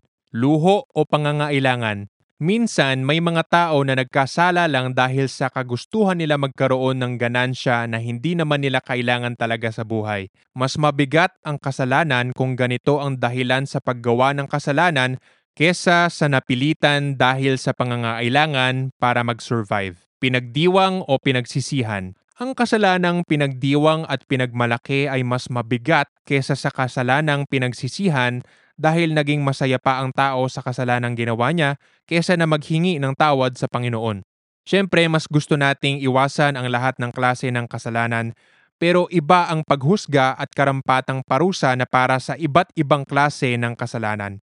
Lahat ng nasa kaliwa ay ang mas mabigat at ang lahat ng nasa kanan ang mas magaan na mga factor. Sa pagtimbang, ang mas mabigat na kasalanan ay ang mas maraming sagot sa kaliwa. Ang mas magaan na kasalanan ay ang mas maraming sagot sa kanan. Tayo bilang tao ay may isip para makapagtimbang ng kasalanan ng ating sarili at ng ibang tao. Ang mga puting engkanto ay maaaring makapagpayo sa atin tungkol sa mga kasalanan, pero ang pinakahuli naman talagang husgado sa lahat ay ang Diyos. Mas maganda maging mulat tayo sa kabigatan ng kasalanan ayon sa mga factor na ito para makaiwas tayo sa mga mabigat na kasalanan. Chapter 9 Seven Deadly Sins Nakamamatay na kasalanan Merong seven deadly sins o nakamamatay na kasalanan. Ito ang mga sumusunod. Kasakiman, katakawan, katamaran, pagmamapuri, inggit, puot, kahalayan. Iisa-isahin natin ang pagtalakay sa ano ang mga ito, ano ang paggawa nito, at ano ang pag-iwas sa mga ito. Kasakiman. Ano ito? Ang kasakiman ay ang masyadong pagkakaroon ng matinding pagnanasa para sa kayamanan, kapangyarihan at iba pang bagay. Paano ito nagagawa? Ito ay lumalabas sa paraang pagnanakaw, pandaraya, kawalan ng pakialam sa kapakanan ng iba o pagpatay para lang makakuha ng ganansya. Kumbaga, mas nagiging mahalaga na ang kayamanan kesa sa kapwa-tao. Nakakalimutan na ang moralidad na binigay ng Diyos bilang utos niya. Okay lang na mangarap at magsikap para makakuha ng mga material na kayamanan dito sa mundo pero hindi tayo dapat gumawa ng kasalanan para makuha ang mga ito. Kung gawin natin ang karapat-dapat o makatarungang paraan na kumita ng pera, mag-ipon ng kayamanan o magkuha ng kapangyarihan, walang problema dito. Basta sumusunod tayo sa kalooban ng Diyos, okay lang na kumita ng pera at yumaman. Kailangan din natin ang kayamanan para sa pagkonsumo natin sa araw-araw at pagpanustos sa mga pangangailangan ng ating pamilya. Isa ring biyaya sa Panginoon ang kayamanan na magbibigay sa atin ng kapangyarihan na mas magbahagi din ng biyaya sa kapwa ang pagbahagi ng grasya sa kapwa sa pamamagitan ng pagpapapiesta, pagbigay ng trabaho, pagbigay ng mga regalo sa mga angkop na panahon, pagturo ng mga kakayahan o kaalamang mapapakinabangan at pagbahagi ng mga pagkakataon sa mga tao na magkaroon ng kabuhayan din, Siyempre, hindi dapat nating makalimutan na ang lahat ng mga grasya ay galing sa Diyos Ama, kung kaya't kailangan natin siya palaging pasalamatan. Katakawan, ano ito? Ang katakawan ay ang pagsobra sa konsumo ng pagkain o inumin na makakasama na ito para sa ating sarili o sa ating kapwa. Paano ito nagagawa? Ito ay lumalabas sa paraang kumakain at umiinom ang tao na tumataba, sumasama ang kalagayan ng kalusugan at paminsan ay nakakaubos na rin ng pera dahil sa pagkonsumo. Maaaring nang aagaw din ang matakaw na tao sa pagkain at inumin na para na pala sa iba kung kaya't nawawalan tuloy ang iba ng para sana sa pangangailangan nila na mabuhay. Ang iba pa nga ay sa sobrang katakawan nila para sa lasa ng mga masasarap na pagkain ay pinasusuka nila ang sarili nila para lang makakain sila ulit. Hindi ito dapat gawin dahil sayang ang grasya ng pagkain at inumin. Sa usaping inumin at lalo na ang mga makakalasing dahil may alkohol, hindi tayo dapat sumobra sa limit ng alkohol na kaya ng katawan natin. Ang pinakamaganda talaga ay hindi na magkonsumo ng kahit kaunting alkohol pero para sa mga ordinaryong tao na di naman nagsumpa para sa misyon, sapat na ang hindi lang malasing at hindi magsuka. Hindi rin dapat umabot sa paraang maiba na ang ating mga ugali at manakit ng iba. Epekto Marami sa mga sakit sa modernong panahon ay dulot ng sobra sa pagkonsumo ng pagkain at inumin.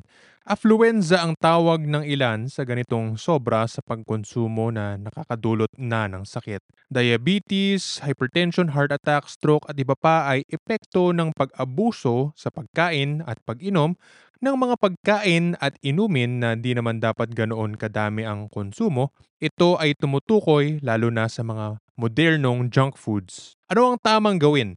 Okay lang na kumain at uminom tayo ng masasarap na pagkain at maghanap ng mga pagkaing ito, pero dapat matuto tayo magkontrol sa ating mga sarili para hindi sumobra sa ano ang pangangailangan. Kung alam natin ang ating limitasyon at hindi tayo sosobra dito, hindi tayo tataba at makakasira sa ating mga kalusugan. Pwede pa rin tayo mag-enjoy sa sarap at sustansya na binigay ng Panginoon sa atin sa pamamagitan ng mga pagkain at inumin.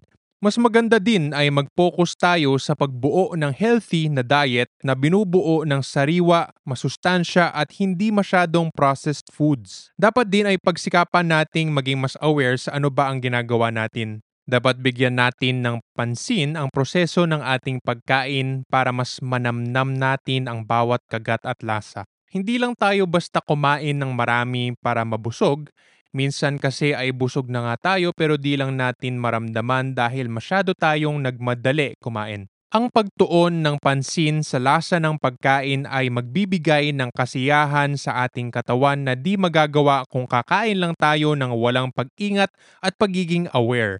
Maaaring minsan ay magdami tayo ng pagkain katulad ng minsan ng pagkain sa piyesta pero hindi dapat natin palaging gawin ang pagpasobra sa dami ng kakainin o iinumin natin dahil yan ang makakabigay ng sakit.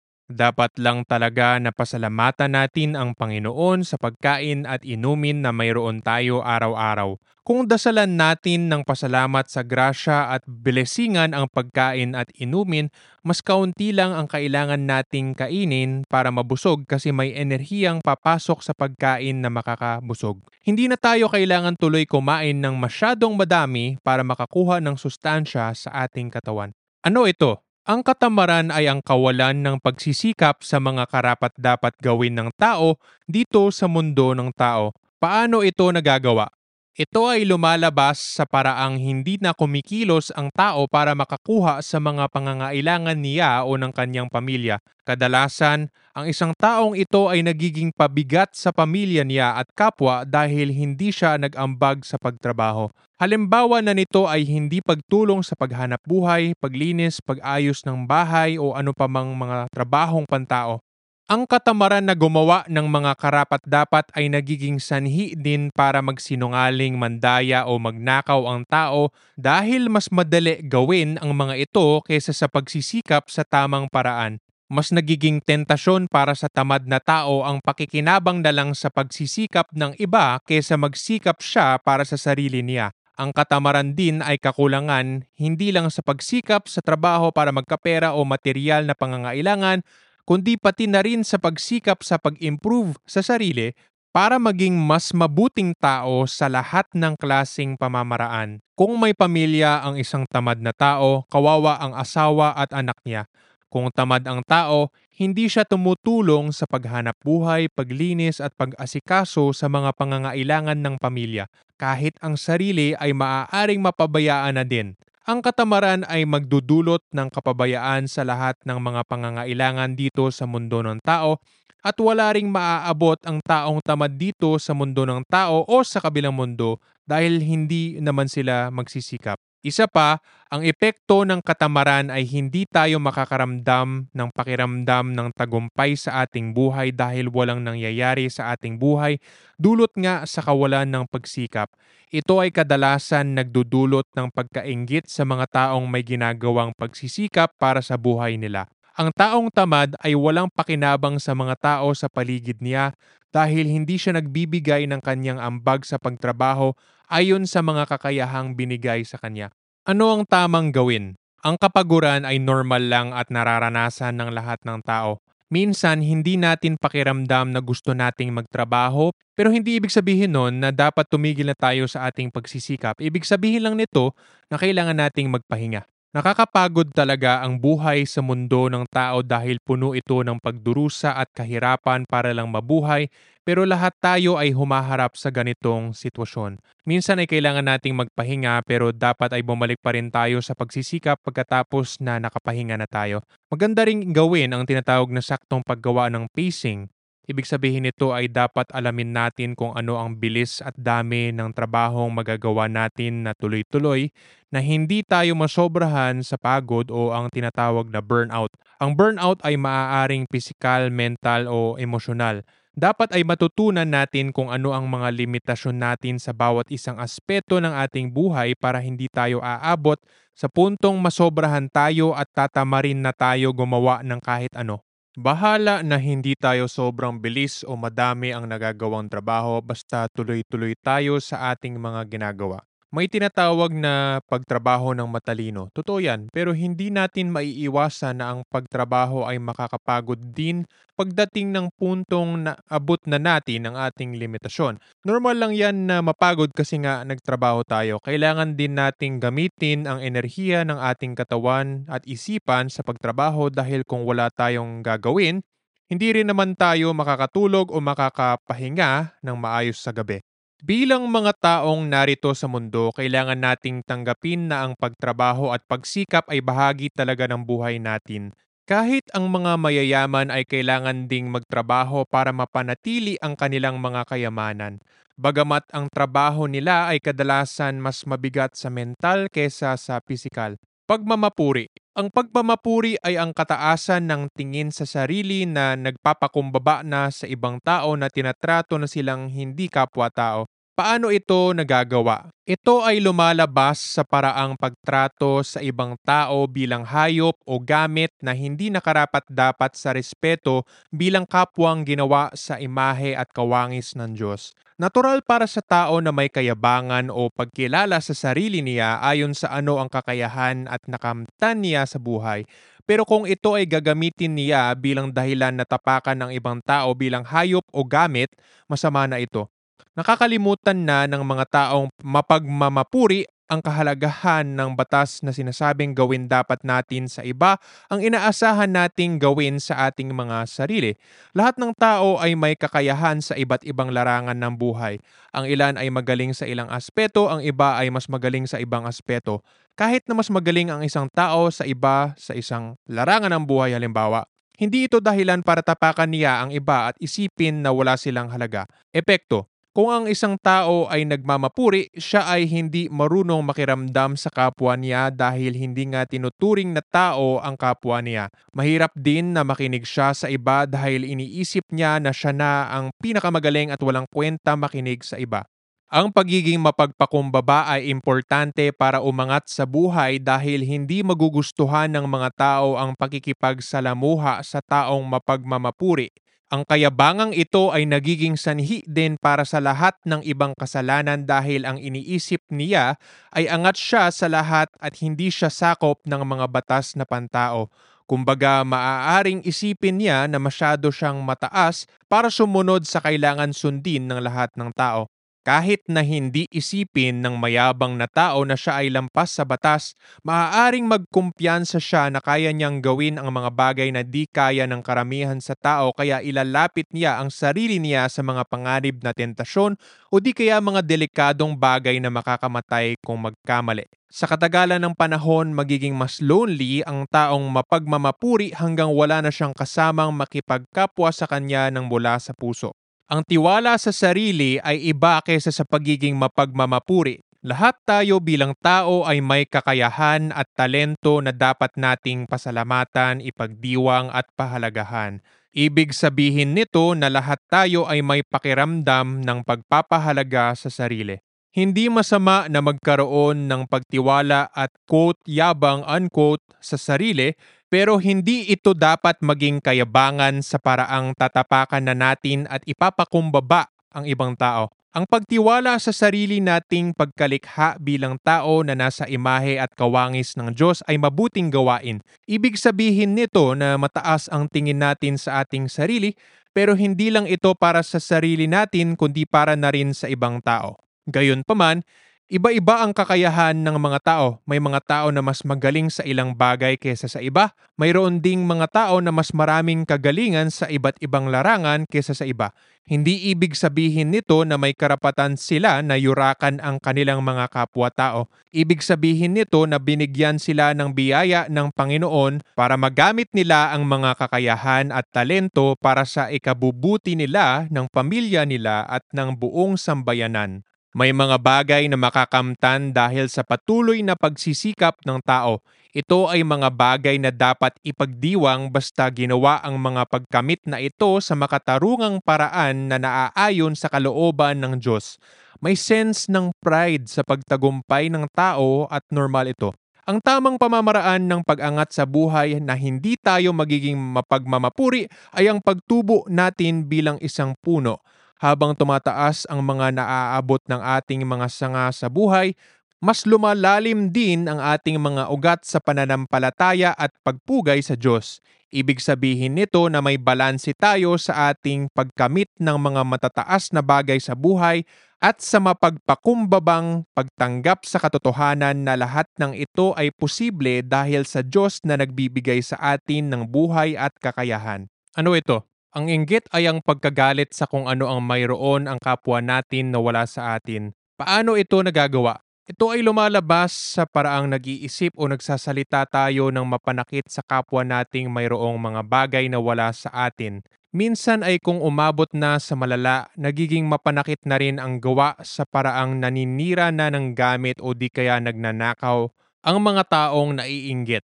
Ang paninira ng pangalan sa pagpapakalat ng chismis na hindi naman totoo ay isang paraan na pinapalabas ang inggit. Tinatawag din itong pagbash o pagbastos sa tao na gumagamit ng mga salitang mapanakit sa taong kinaiinggitan. Sa modernong panahon, mas madali nang gawin ito dahil sa social media lalo na at pwedeng magtago sa peking imahe at pangalan tapos yan ang gamitin para magsabi ng kahit anong masasama o masasakit na salita na bunga ng inggit. Epekto, kung ang isang tao ay naiinggit, sila ay papangit.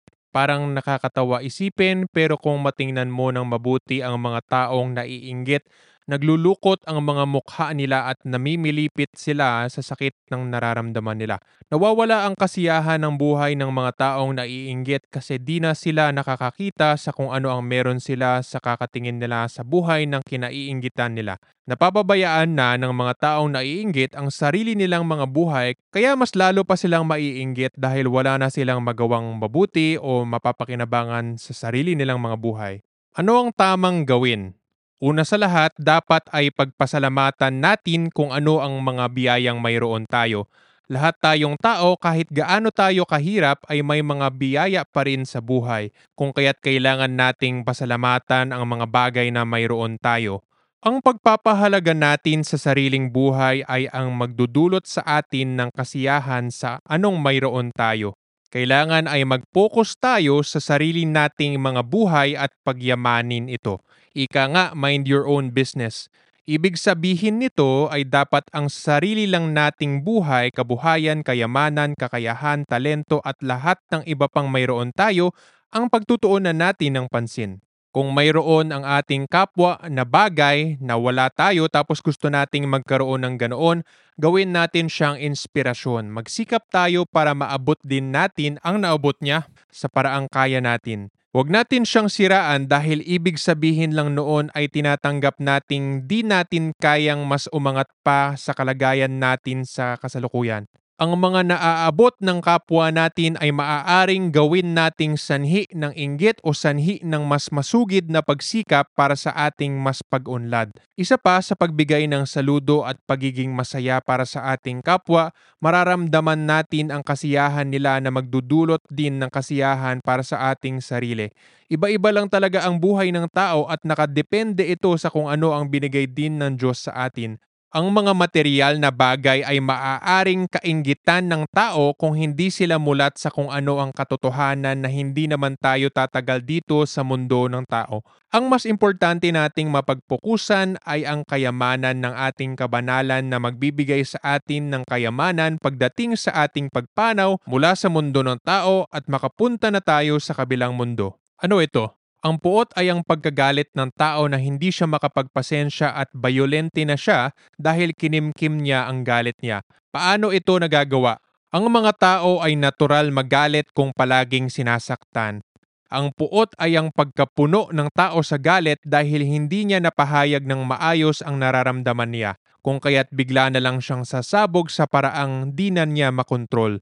Ang mga taong nasaktan din sa buhay ay nananakit ng iba para lang mailabas ang kanilang puot pero hindi ito tamang paraan kasi mas lalong dadami lang ang mga taong nasasaktan sa ganitong paraan. Ang kakulangan din ng kaalaman ng tao sa paano ang gagawin ukol sa damdamin ang nagiging sanhi ng pagkapuot. Hindi alam ng tao paano tanggalin ang nararamdamang sama ng loob na natanggap niya sa iba kaya magdudulot na lang ito ng pananakit sa sarili niya o sa iba na hindi niya makontrol. Sa una, pwedeng lumabas ito sa paraang nagsasabi ng mga masasakit na salita sa ibang tao. Sa malaon na, pwedeng mag-cutting siya sa sarili niya, gumawa ng mga bisyo, o di kaya ng mga delikadong gawain sa buhay. Tapos balang araw ay pwedeng mag-suicide na lang siya o pumatay ng ibang tao. Epekto Nagkakaroon ito ng masamang epekto sa mga tao kasi ito ang dahilan na mag-aaway ang mga tao ang pagbabash, pagbuli, pananakit sa sarili o sa iba, lahat yan ay mga gawain na galing sa puot ng tao. Magkakaroon ng lamat ang mga relasyon dahil sa puot. Pwede rin ngang umabot sa paraang makapatay na sa sarili o sa iba ang taong napuno na ng puot. Ang mga killer na pumapatay ng inosenteng bata ay kadalasan inabuso at pinuno ng puot mula pa sa kanilang kabataan, kaya yan ang nagagawa nila sa iba. Ano ang tamang gawin? Lahat tayong tao ay may pusong nasasaktan. Normal lang na masaktan ang tao dahil sa marinig niyang masasakit na salita sa mga tao pero may paraan naman na hindi mapuno ang ating puso sa puot. Ang pag-iyak ay ang pinakapangunahing paraan na hindi napapahalagahan ng mga tao sa ngayon dahil hindi naman tayo tinuruan sa kung paano umiyak. Ang mga tao, lalo na ang lalaki, ay sinabihan na hindi tayo dapat umiyak at magpalabas ng sakit na nararamdaman natin pero ito ang mali na nagdulot nga ng pagpasa ng mga puot sa iba pang tao. Sa pag-iyak at paglabas natin ng sakit na nararamdaman natin, hindi tayo mapupuno sa puot na galing sa iba at makakapagpatuloy tayo sa ating pagpasensya sa mga tao ang pag-iyak ay hindi naman kailangan magdulot ng luha palagi. Maaaring ramdamin lang natin ang lungkot, galit o anumang enerhiya mula sa sakit ng kalooban ng iba at huminga lang tayo para lumipas ito. Ang pag-iyak o paghinga ng sama ng loob palabas ay dapat gawin na may kasabay na pagdasal. Ang Diyos Ama ang palagi nating maaalayan ng dasal at maiiyakan.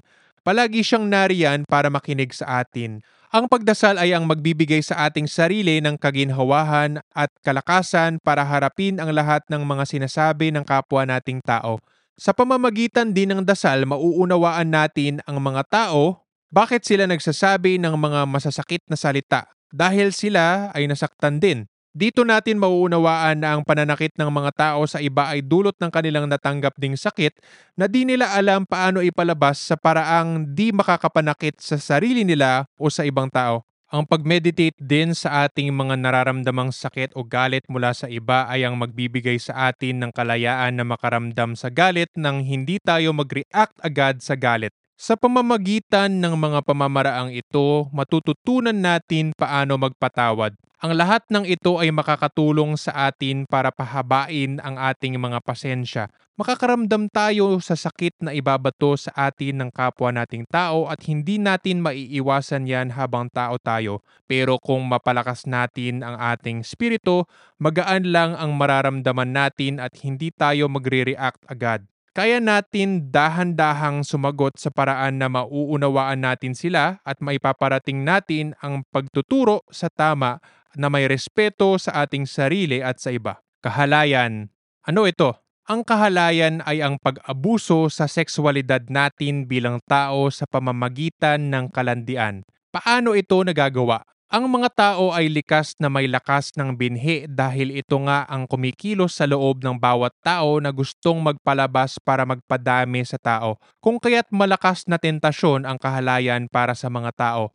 Nangyayari tuloy ang paglalandi ng tao sa marami, pag-masturbate sa samot-saring mga imahe o tao, pagsiping sa iba't ibang kasama, pagpapanood ng pornografiya o mahalay na palabas, pag-aakit sa mga tao sa pamamagitan ng paghubad sa entablado, pagbebenta ng laman sa prostitution at iba pang mga kahalintulad na gawain. Mas malala pa kaysa sa mga nabanggit ay ang pagsiping sa iba kung may asawa na ang tao o di kaya ang pagsiping ng tao sa may asawa na. Mas grabe pa kaysa dito ay ang panggagahasa. Tapos mas lampas pa rito ay ang panggagahasa ng sariling kamag-anak. Pinakamalala sa lahat ay ang panggagahasa ng bata pa at walang kamuwang-muwang sa nangyayari. Pinakamadaling magawang bisyo ang kahalayan kasi kailangan lang ng tao ang kanilang sariling mga ari. Hindi katulad ng ibang bisyo sa alak, droga o yosi halimbawa na kailangan mo pambilhin. Lalo na sa ngayong sitwasyon sa modernong panahon ay laganap na ang mga mahalay na palabas sa internet na makikita ng libre. Basta may internet na ang tao, pwede nang makapanood sa porno at magpasarap sa mga bastos na makikita. Epekto. Nagkakaroon ito ng masamang epekto sa mga tao dahil nagiging bastos na ang utak. Sa porno pa nga lang ay nagiging puno na ng kahalayan ang isip ng tao hanggang sa umabot sa punto na bastos na siya sa pagtingin niya sa lahat ng tao. Karaniwan na nga ito mangyari na ang kalandian ang nagsisira sa mga pamilya. May isa o pareho ang maglalandi sa mag-asawa at yan ang nagdudulot ng lamat sa relasyon dahil may iba ng kalaguyo. Nayuyurakan ang kasagraduhan ng pagkasal. Dahil din sa mga pangangaliwa, nagkakaroon ng mga galit na minsan ay umaabot sa puntong nagpapatayan ang mga mag-asawa. Ano ang tamang gawin? Dapat ay pagsikapan natin na manatiling malinis mula sa kahalayan ng mundo. Kung binata o dalaga ang tao, pinakamaganda pero pinakamahirap din gawin ay huwag magtingin sa kahit anong mahalay, huwag mag-masturbate, at huwag magsiping sa kahit kanino hanggang magpakasal sila sa tamang tao. Ito ang pinakabihira at pinakamahirap na gawin sa lahat pero ito ang wastong paraan sana. Ang sunod naman na di masyadong magandang paraan ay okay lang naman na mag-masturbate ang tao kung gusto niya. Kung maaari, ang pinakamaganda ay ang magpalabas na lang siya ng similya na walang imahe ng ibang tao na iniisip o tinitingnan. Kung hindi niya kaya ito, mas okay na lang na magpalabas siya sa imahe ng tao na malapit sa kanya. Ito ay dahil mas madaling maibalik sa kanya ang enerhiya kung sakaling magkagusto din ang taong yun sa kanya. Pero wag sana siya gagamit ng pornografiya lalo na ng mga taong nagsiping na nasa malayong lugar at napakadami na ng siniping dahil mahirap na maibalik ang enerhiya niya sa kanya at makukuha niya din ang spiritual na sakit ng mga pinagpapasarapan niya. Umiwas tayo sa paglalandi sa kahit sino lang, protektahan natin ang ating kabusilakan o virginity dahil yan ang ating kayamanan. Kada tao na nasiping natin, tayo ay nababawasan ng kayamanan. Maganda sana ay buong kayamanan ang maibibigay natin sa asawang magtatagal na sa atin habang buhay. Magdasal tayo at magpakabuti para makamtan natin ang matamis na pagmamahal ng ating tunay na kabiyak pagdating ng panahon. Mas maganda ay makamisyon tayo para makuha natin ang pagkakataon na makasama ang ating tunay na kabiyak na makakasundo natin dito sa mundo ng tao. Kung ang tao ay may asawa na, dapat mag-focus lang ang tao sa asawa niya Di siya sana mag-isip ng ibang tao kundi ang asawa niya lalo na sa panahon na magsiping sila. Kung ang asawa ay nangaliwa, maaaring patawarin at bigyan ng isa pang pagkakataon o hiwalayan. Nasa tao na kung ano ang gagawin. Mas maganda sana ay hiwalayan na lang kaysa patayin ang asawa sa galit. Dapat ay ang ibang lalaki o babae ay ituring bilang mga kapatid, anak o magulang. Kung lalaki ka, hindi ka dapat magsama ng ibang babae bukod sa asawa mo sa mga paraan na mag-isa lang kayo sa loob ng kwarto o anumang kahalintulad na sitwasyon. Kung makatingin man sa ibang tao, hindi dapat tingnan sa paraan na hikayatin ang pagnanasa para sa mga taong yon at dapat ay tingnan sila bilang kapamilya. Hindi sana tayo tumingin sa mga pornografiya o mahahalay na palabas. Umiwas sana tayo sa mga kahalayan na disko, magdamit tayo ng disente at hindi malaswa. Umiwas din tayo sa mga alak, droga o iba pang mga maaaring magpaiba ng ating isipan at magpalande sa tao. Hindi din tayo dapat uminom ng similya na lumalabas sa ating mga ari lalo na sa ari ng lalaki kasi nakakalande ito. Manatili tayong malinis hanggang sa katapusan. Chapter 10 Tatlong Habilin ng Panginoon Kinausap ako ng Panginoon at mayroon siyang mga sinabi sa akin na pangkalahatang payo para magtagumpay bilang banal na tao sa buhay. Ito ay ang mga sumusunod. Maging mabuti, maging mabait, maging matatag maging mabuti. Ang pagiging mabuti ay ang paggawa ng tama at pag-iwas sa mali. Ito ay ang pagsunod sa kalooban ng Diyos para sa ating personal na moralidad. Kumbaga, ito ang pag-ayos sa ating sariling isip, salita at gawa.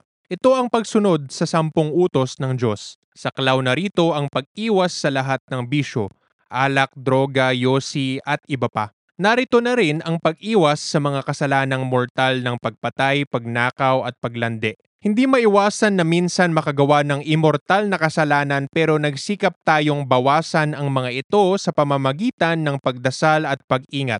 Ang ating kabutihan ay dapat nating pagkaingatan katulad ng ating kayamanan sa mundo at mas importante pa nga ito kaysa sa kayamanang material kasi ito nga ang ating kayamanan pagdating sa ating kamatayan at paglipat na sa kabilang mundo na walang hanggan ang halaga.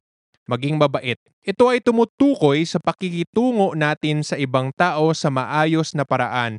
Hindi tayo pumapatol sa mga tao sa kanilang mga galit, lande o ano pamang kasamaan. Hindi natin sila pinagtatawanan, pinapahiya o pinapakumbaba. Hindi ibig sabihin nito na hindi tayo pwedeng magsabi ng kung ano ang tama at mali sa ating kapwa. Ibig sabihin lang nito na kailangan natin itong gawin sa paraang may respeto. Tapos kung may tao na nag-iinsulto, tumatawa o nagpapakumbaba sa atin, hindi natin sila papatulan sa parehong paraan na ginagawa nila na magiging masahol na rin tayo katulad nila. Dapat ay manatili tayong kalmado, mapangunawa at mapagrespeto sa pagsagot natin sa kanila o di kaya wag na lang silang pansinin. Kung kausapin natin sila, iparating natin sa kanila ang tamang mensahe na tatalab sa kanila pero hindi natin sila dinisrespeto. Maaaring masaktan pa rin sila sa sasabihin natin dahil napalabas na mali sila pero hindi tayo gumamit ng pagmumura, kasamaan o pagkutya. Posible ngang magpatuloy na lang tayo sa ating pag-broadcast ng mensahe sa lahat at di na natin kausapin ng personal ang mga bashers natin. Doon na lang natin idaan ang pagsagot sa mga basher natin sa mensaheng pangkalahatan. Pahiwatig na lang sa kanila at hindi na direkta. Kailangan ay tratuhin natin ang ating mga kaaway na may respeto kahit na hindi nila tayo tinatrato ng may respeto.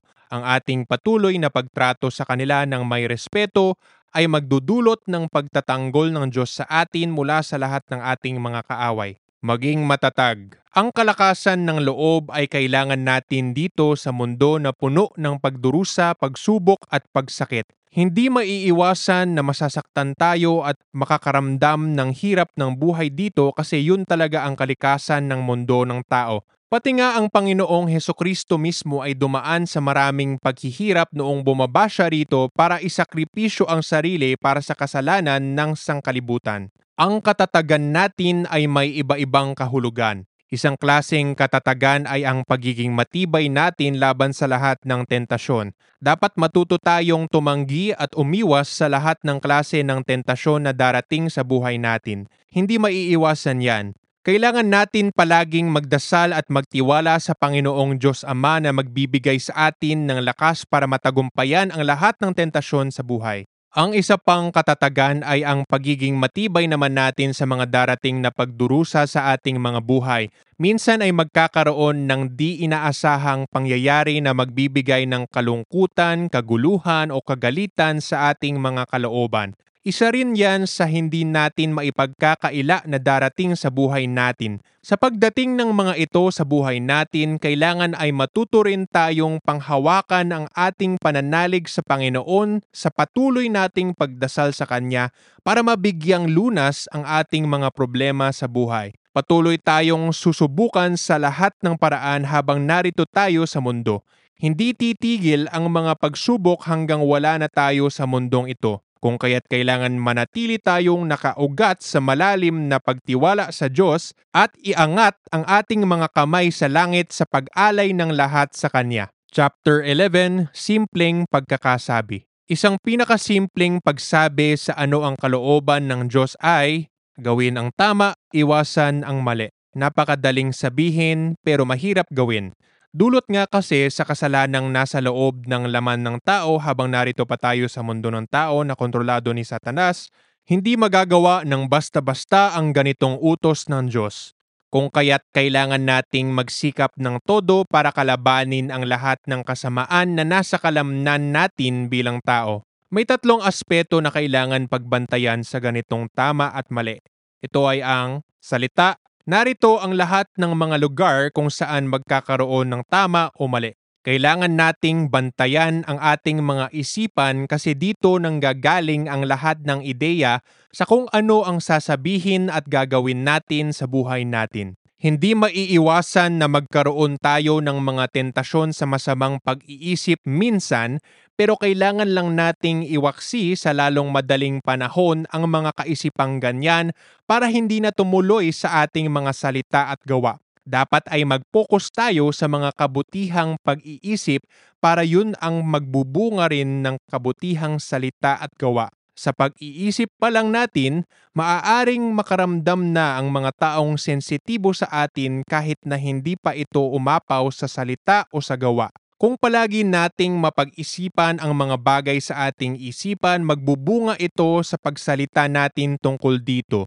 Kumbaga ay kung napuno na ang ating mga isipan sa pag-iisip tungkol sa isang bagay, aapaw ito sa salita. Kahit na gusto pa man nating itago ang ating mga iniisip, balang araw ay lalabas ito sa ating mga bibig kung magkataon na hindi tayo nakapigil sa ating mga bibig. Kung ano ang mga lumalabas sa ating bibig, yun ang napag-iisipan natin palagi.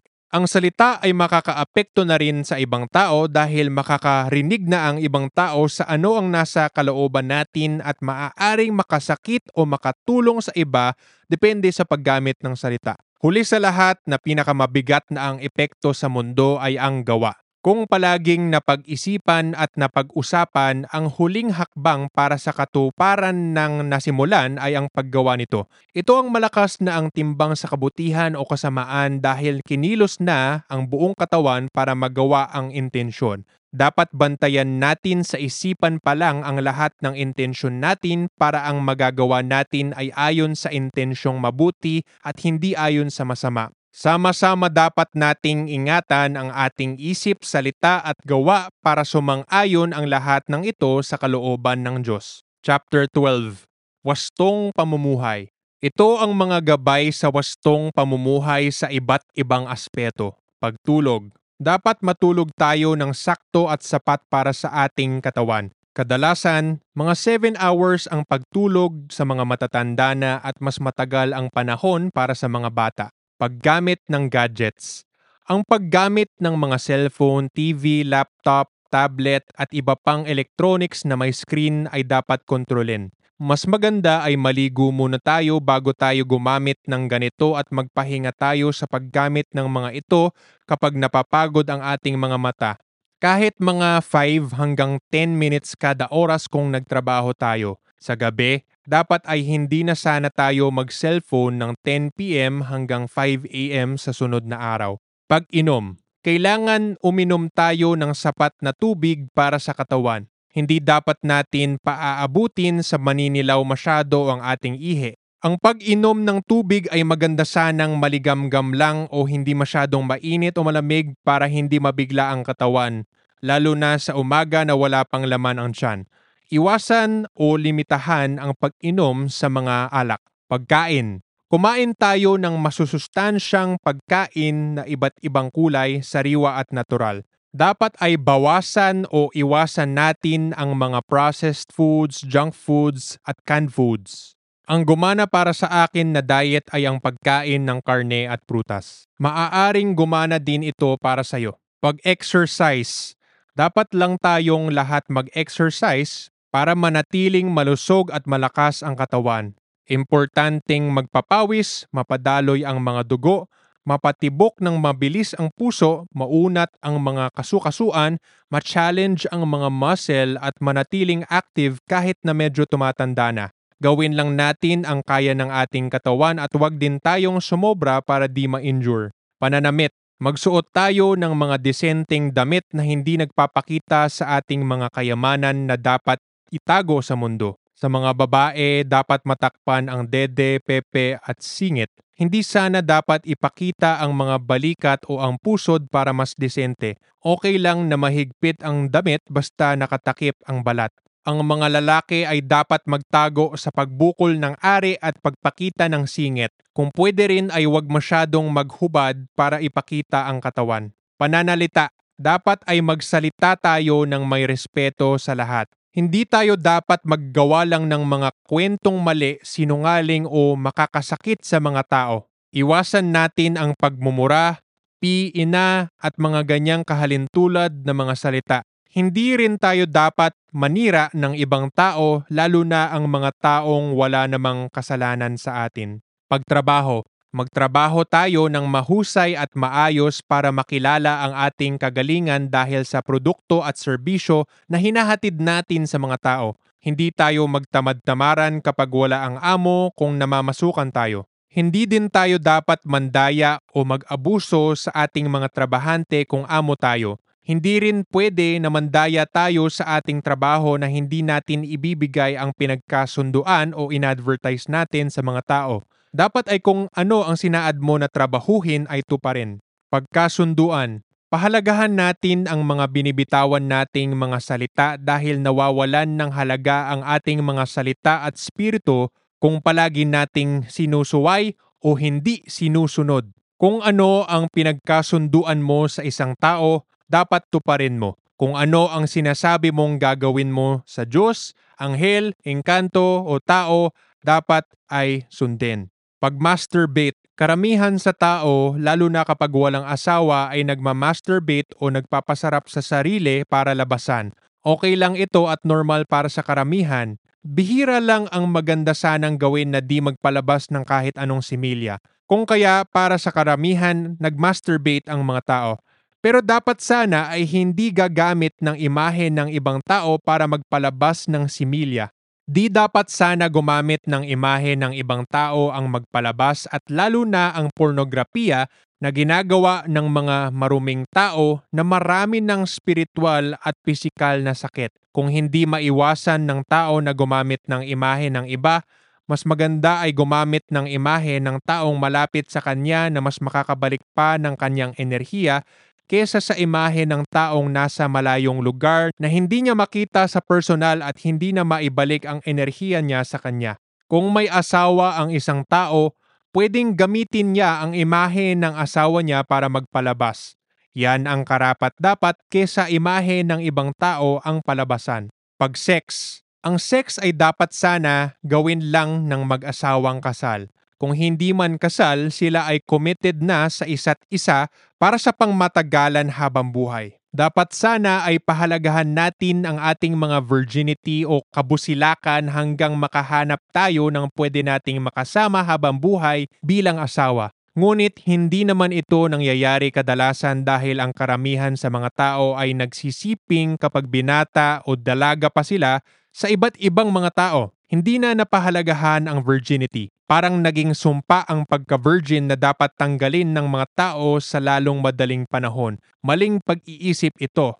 Ang pinakaswerte nga ang mga taong virgin dahil nasa kanila pa ang kayamanang pwede nilang ibigay sa kanilang mga asawa. Ang sex ay dapat sana gawin sa pribadong lugar ng mag-asawa at hindi i-video o gawin sa publiko para ipakita sa ibang tao. Isa itong sagradong kaligayahan ng mag-asawang nagmamahalan at hindi dapat gawing biro lang o katuwaan. Ito ay may kaakibat na responsibilidad dahil pwedeng makabuo ng bata kapag mag-abot ang similya ng lalaki at babae, kung kaya't dapat mag-ingat tayo sa pag-sex. Kung mag-meditate tayo araw-araw, malaking tulong ito para sa ating katawan, isipan at spirito. Ang kadalasang natututunan ng tao na uri ng meditation ay mindfulness o awareness na nagiging mulat siya sa kanyang sarili. Kapag gusto pa nating mas mapalalim ang ating meditation, dapat ay sikapin nating maging mulat sa ating pagiging mulat.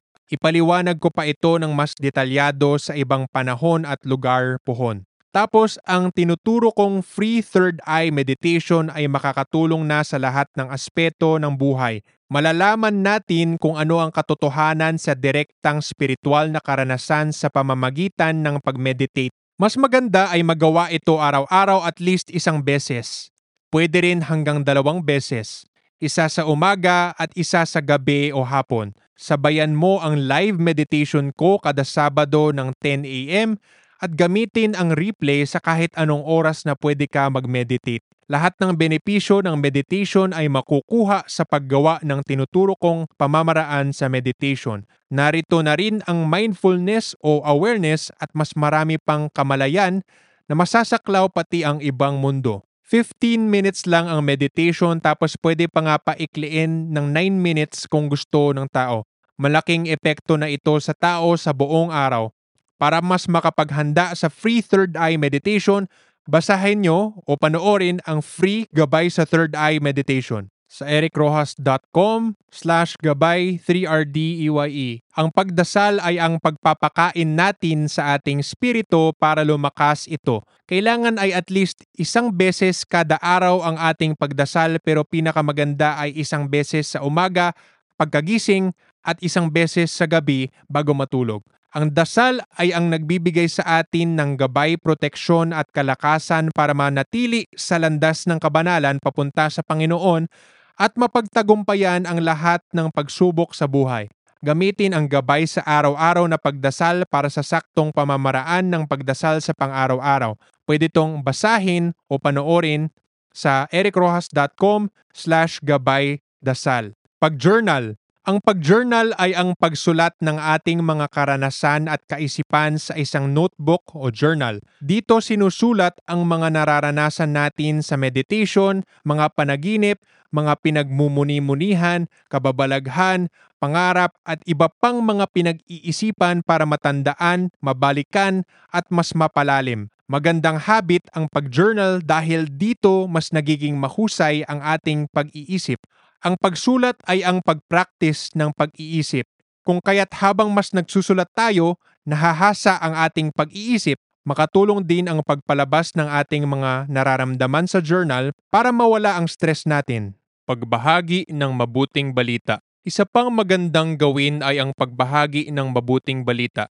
Ito ay nangangahulugan na pagbahagi ng Bible verses o mga linya sa sagradong libro para sa karamihan ng tao. Pero hindi lang ang mga galing sa lumang sagradong libro ang mabuting balita. Kahit ano pong salita basta ayon sa kalooban ng Diyos at nakakatulong sa mga tao ay mabuting balita.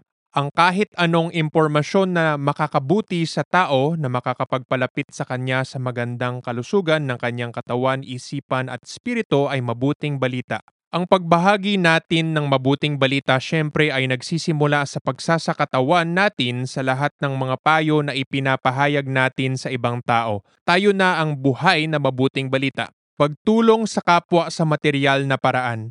Pwede ring makatulong sa kapwa sa material na paraan. Pagbigay ng pagkain, tubig, damit, bahay, gamit sa bahay, pera at iba pang material na bagay ay isang paraan din ng kabutihan. Kasama na dito ang mga feeding program, medical mission at iba pang mga material na pagtulong.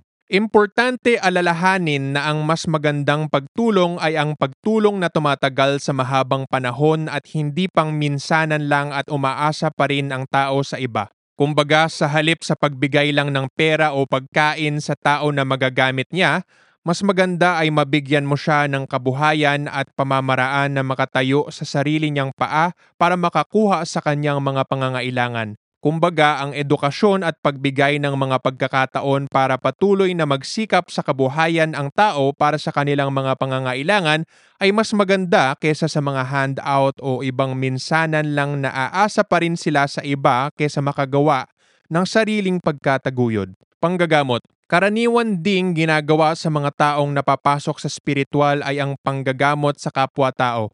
Ginagamit ang mga langis, haplas, orasyon, perlas, dasal, hilot, tawas, suob at iba pang mga pamamaraan ng faith healer, albularyo o manggagamot para makapagpagaling ng sakit ng mga tao. Malaking tulong din ang panggagamot kasi ang manggagamot ang nagtulong sa mga tao na mabayaran ang kanilang mga karma para matigil na ang sakit. Gayunpaman, malaking responsibilidad at maraming panganib ang nakapaloob sa pagiging manggagamot. Literal na nasa dulo ng buhay at kamatayan ang manggagamot, lalo na kung hindi maalam ang manggagamot sa batas ng panggagamot at paano saraduhan ang mga sakit. Bago manggamot, dapat malaman ng tao sa pamamagitan ng masusing pag-aaral ano ba ang saktong proseso sa panggagamot. Balang araw ay plano ko rin magturo sa wastong proseso sa panggagamot. Abangan nyo na lang din yan. Chapter 13 Sarili kong buhay Ganito ako namumuhay para ipatupad ang landas ng kabanalan sa sarili kong buhay. Hindi ko sinasabi na tularan nyo ako sa lahat ng paraan kasi medyo extreme ang halimbawa ko. Binabahagi ko lang sa inyo ito bilang inspirasyon na makakuha kayo ng ideya paano maging mas banal na tao sa sarili nyong buhay. Ito ang mga sumpa ko na di nagagawin habang buhay. Ang pag-iwas sa ganito kasama ang paggawa ng kabutihan ang nagpalakas sa aking spirito at nagpataas sa nakamit ko sa misyon ng apat na taon. Manood ng porno, uminom ng alak, magdroga, magyosi, manglande, magsadya na maghanap ng sexy o bastos, pumunta sa kahalayan, inuman, diskuhan, maghubad sa publiko, pumatay, magsugal, magnakaw, magmura sa asawa, makipagbalikan sa ex, tumigil sa misyon, maghiwalay sa asawa, sumama sa ibang babae mag-isa, magpasakay sa babae sa sasakyan na mag-isa, magpapasok sa bahay sa babaeng mag-isa, magtanggap ng kahit sino sa bahay sa gabi lalo na kung babae, makipag-video call sa mga tao ng basta-basta na walang saktong proseso lalo na sa gabi, ang mga sumpang ito ay dahan-dahan kong dinagdag sa buhay ko isa-isa hanggang nagawa ko na sa buhay ko silang lahat sa tatlong taong pagmisyon. Buhay ko, ako ay nagtira sa sagradong bahay ko dito sa Holy Paradise Resort. Mag-isa akong tao sa bahay ko kapag natulog ako sa gabi pero marami akong bantay na engkanto at nakakabisita minsan ng personal ang asawa kong puting engkanto na si Rose. Mga kasama ko, may mga bantay akong tao pero nasa ibang bahay malapit sa akin at lalaki sila. Hindi ako nagtanggap ng babae bilang bantay. Bawal ang ibang babae sa gabi dito na hindi naman guest sa resort ko. Hindi rin ako nagtanggap ng kahit sinong tao sa gabi sa bahay ko kahit guest ko sila. Ang babaeng nakakasama ko sa bahay sa umaga ay si Ate Tessie na ang tanging pinayagan ng asawa ko dahil siya ang masasaligan na hindi gagawa ng masama sa akin at gagabayan ako sa tama. Si Ate Tessie ay may kambal na si Kuya Louie na tatay kong engkanto. Kumbaga, tita ko si Ate Tessie. Malapit din ako sa pamilya ni Ate Tessie na tinuturing kong sarili ko na ring pamilya. Si Ate Tessie ang pinaka nakakaunawa sa akin dahil siya rin ang may maraming karanasan sa mga engkanto at iba pang spiritual na bagay katulad ko. Si Ate Tessie ay kasama kong nagtulong sa akin sa pagluto, pamalengke, paggawa ng produkto, pag-asikaso ng mga bagay sa resort, paggawa ng mga ritual, paghanda sa mga events, pagsasaayos ng mga landscaping at paglinis. Siya ang pangunahing kasama at gabay ko sa pagmisyon sa landas ng kabanalan at nagmisyon na din siya mula noong 6 years old pa siya. Nagtulong din ako sa paggawa ng lahat ng ginagawa niya kapag di ako busy sa ibang ginagawa ko. Ginagawa ko, nagsusulat ako ng libro, gumagawa ng video, nakikipag-usap sa mga sakop o kliyente, nagsasagot sa mga tanong, nagbabahagi ng mabuting balita, gumagawa ng produkto at nagpapaliwanag ng serbisyo. May mga ritual, blessing at pagbasa ako ng aura din na ginagawa. Wala akong time para sa mga games o di kaya mag-scroll sa mga walang lamang content. Di ako nagtingin ng mga bastos o di kaya ay kalokohan lang. Ako din ang nagpapatakbo at nagpapagawa sa resort ko. Nagtuturo ako sa mga trabahante sa mga pamamaraan ng trabaho na matutunan ko sa tatay kong engineer mula sa YouTube o di kaya sa ibang nagpapagawa ng mga resort. Nakikipag-ugnayan din ako sa mga magulang ko, kapatid, tito, tita, pamangkin at pinsan na nasa malayo. Nagpapasalamat ako na ang mga magulang ko ay mapagmahal sa akin at nagsusuporta sa akin kung kailangan ko ng suporta nila. Palagi akong nagdasal araw at gabi. Nagme-meditate ako palagi kahit na ilang minuto lang kapag sobrang busy ang nagiging araw. Minsan naman ay umaabot ako ng oras-oras sa pag-meditate kung yun ang mission ko. Sa halip na may bisyo katulad ng Yossi, ako ay umuupo lang at humihinga. Nagiging aware lang ako sa sarili kong paghinga. Hihinga ako kahit ilang mga hinga lang o di kaya maggamit ng timer kung kailangan. Ang mga panaginip ko ay maliwanag at mahalaga sa akin. Paggising ko ay inuuna ko ang pagsulat sa mga panaginip ko para matuklasan ang mga mensaheng nais iparating sa akin at makilatis ang mga karanasan ko sa kabilang mundo. Pagkapwa, tumutulong ako sa kapwa ko sa pamamagitan ng pagbigay ng mga pera kapag nangailangan sila sa pagkain. Hindi ako nagbibigay kapag alam kong bisyo ang bibilhin nila. Ito ay bukod pa sa minsang pagbigay ko ng pambili ng mga materyales o gamit para sa kabuhayan ng mga tao. Sinasabihan ko ang mga taong gustong mag-add sa akin sa social media na dapat hindi bastos o hubad ang profile pic nila. Kung gusto nilang tanggapin ko sila, dapat disente ang itsura. Ang mga bashers ko sa social media o sa personal ay pinagpapasensyahan ko. Di naman nila alam ang mga sinasabi nila. Kadalasan din ay ang pinanggagalingan ng sinasabi nila ay inggit. Kung kaya't inuunawa ko lang sila. Tahimik lang ako at minsan nagpapaliwanag ng maayos kung kailangan. Alaga sa katawan. Nag-e-exercise ako ng weightlifting o calisthenics ng twice a week. Tapos sa ibang araw naman ay maglalakad o magja-jogging.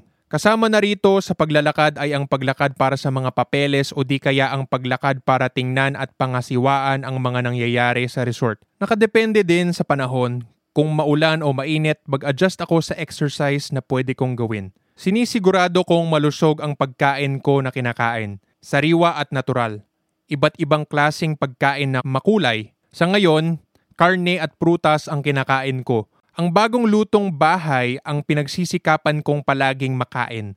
Paminsan din ay kumakain sa mga karinderya o restaurant. Sa tubig naman ay umiinom ako ng sapat at malinis na tubig. May filter ang tubig ko tapos ang tubig ay galing mismo sa natural spring dito sa barangay ko. Pwede rin namang walang filter kung di umulan ng malakas dahil di malagyan ng buhangin ang tubig. Swerte ako na direkta ang source sa spring at di dumaan sa may babuyan o labahan. Pinatesting pa namin ang tubig at malinis ito.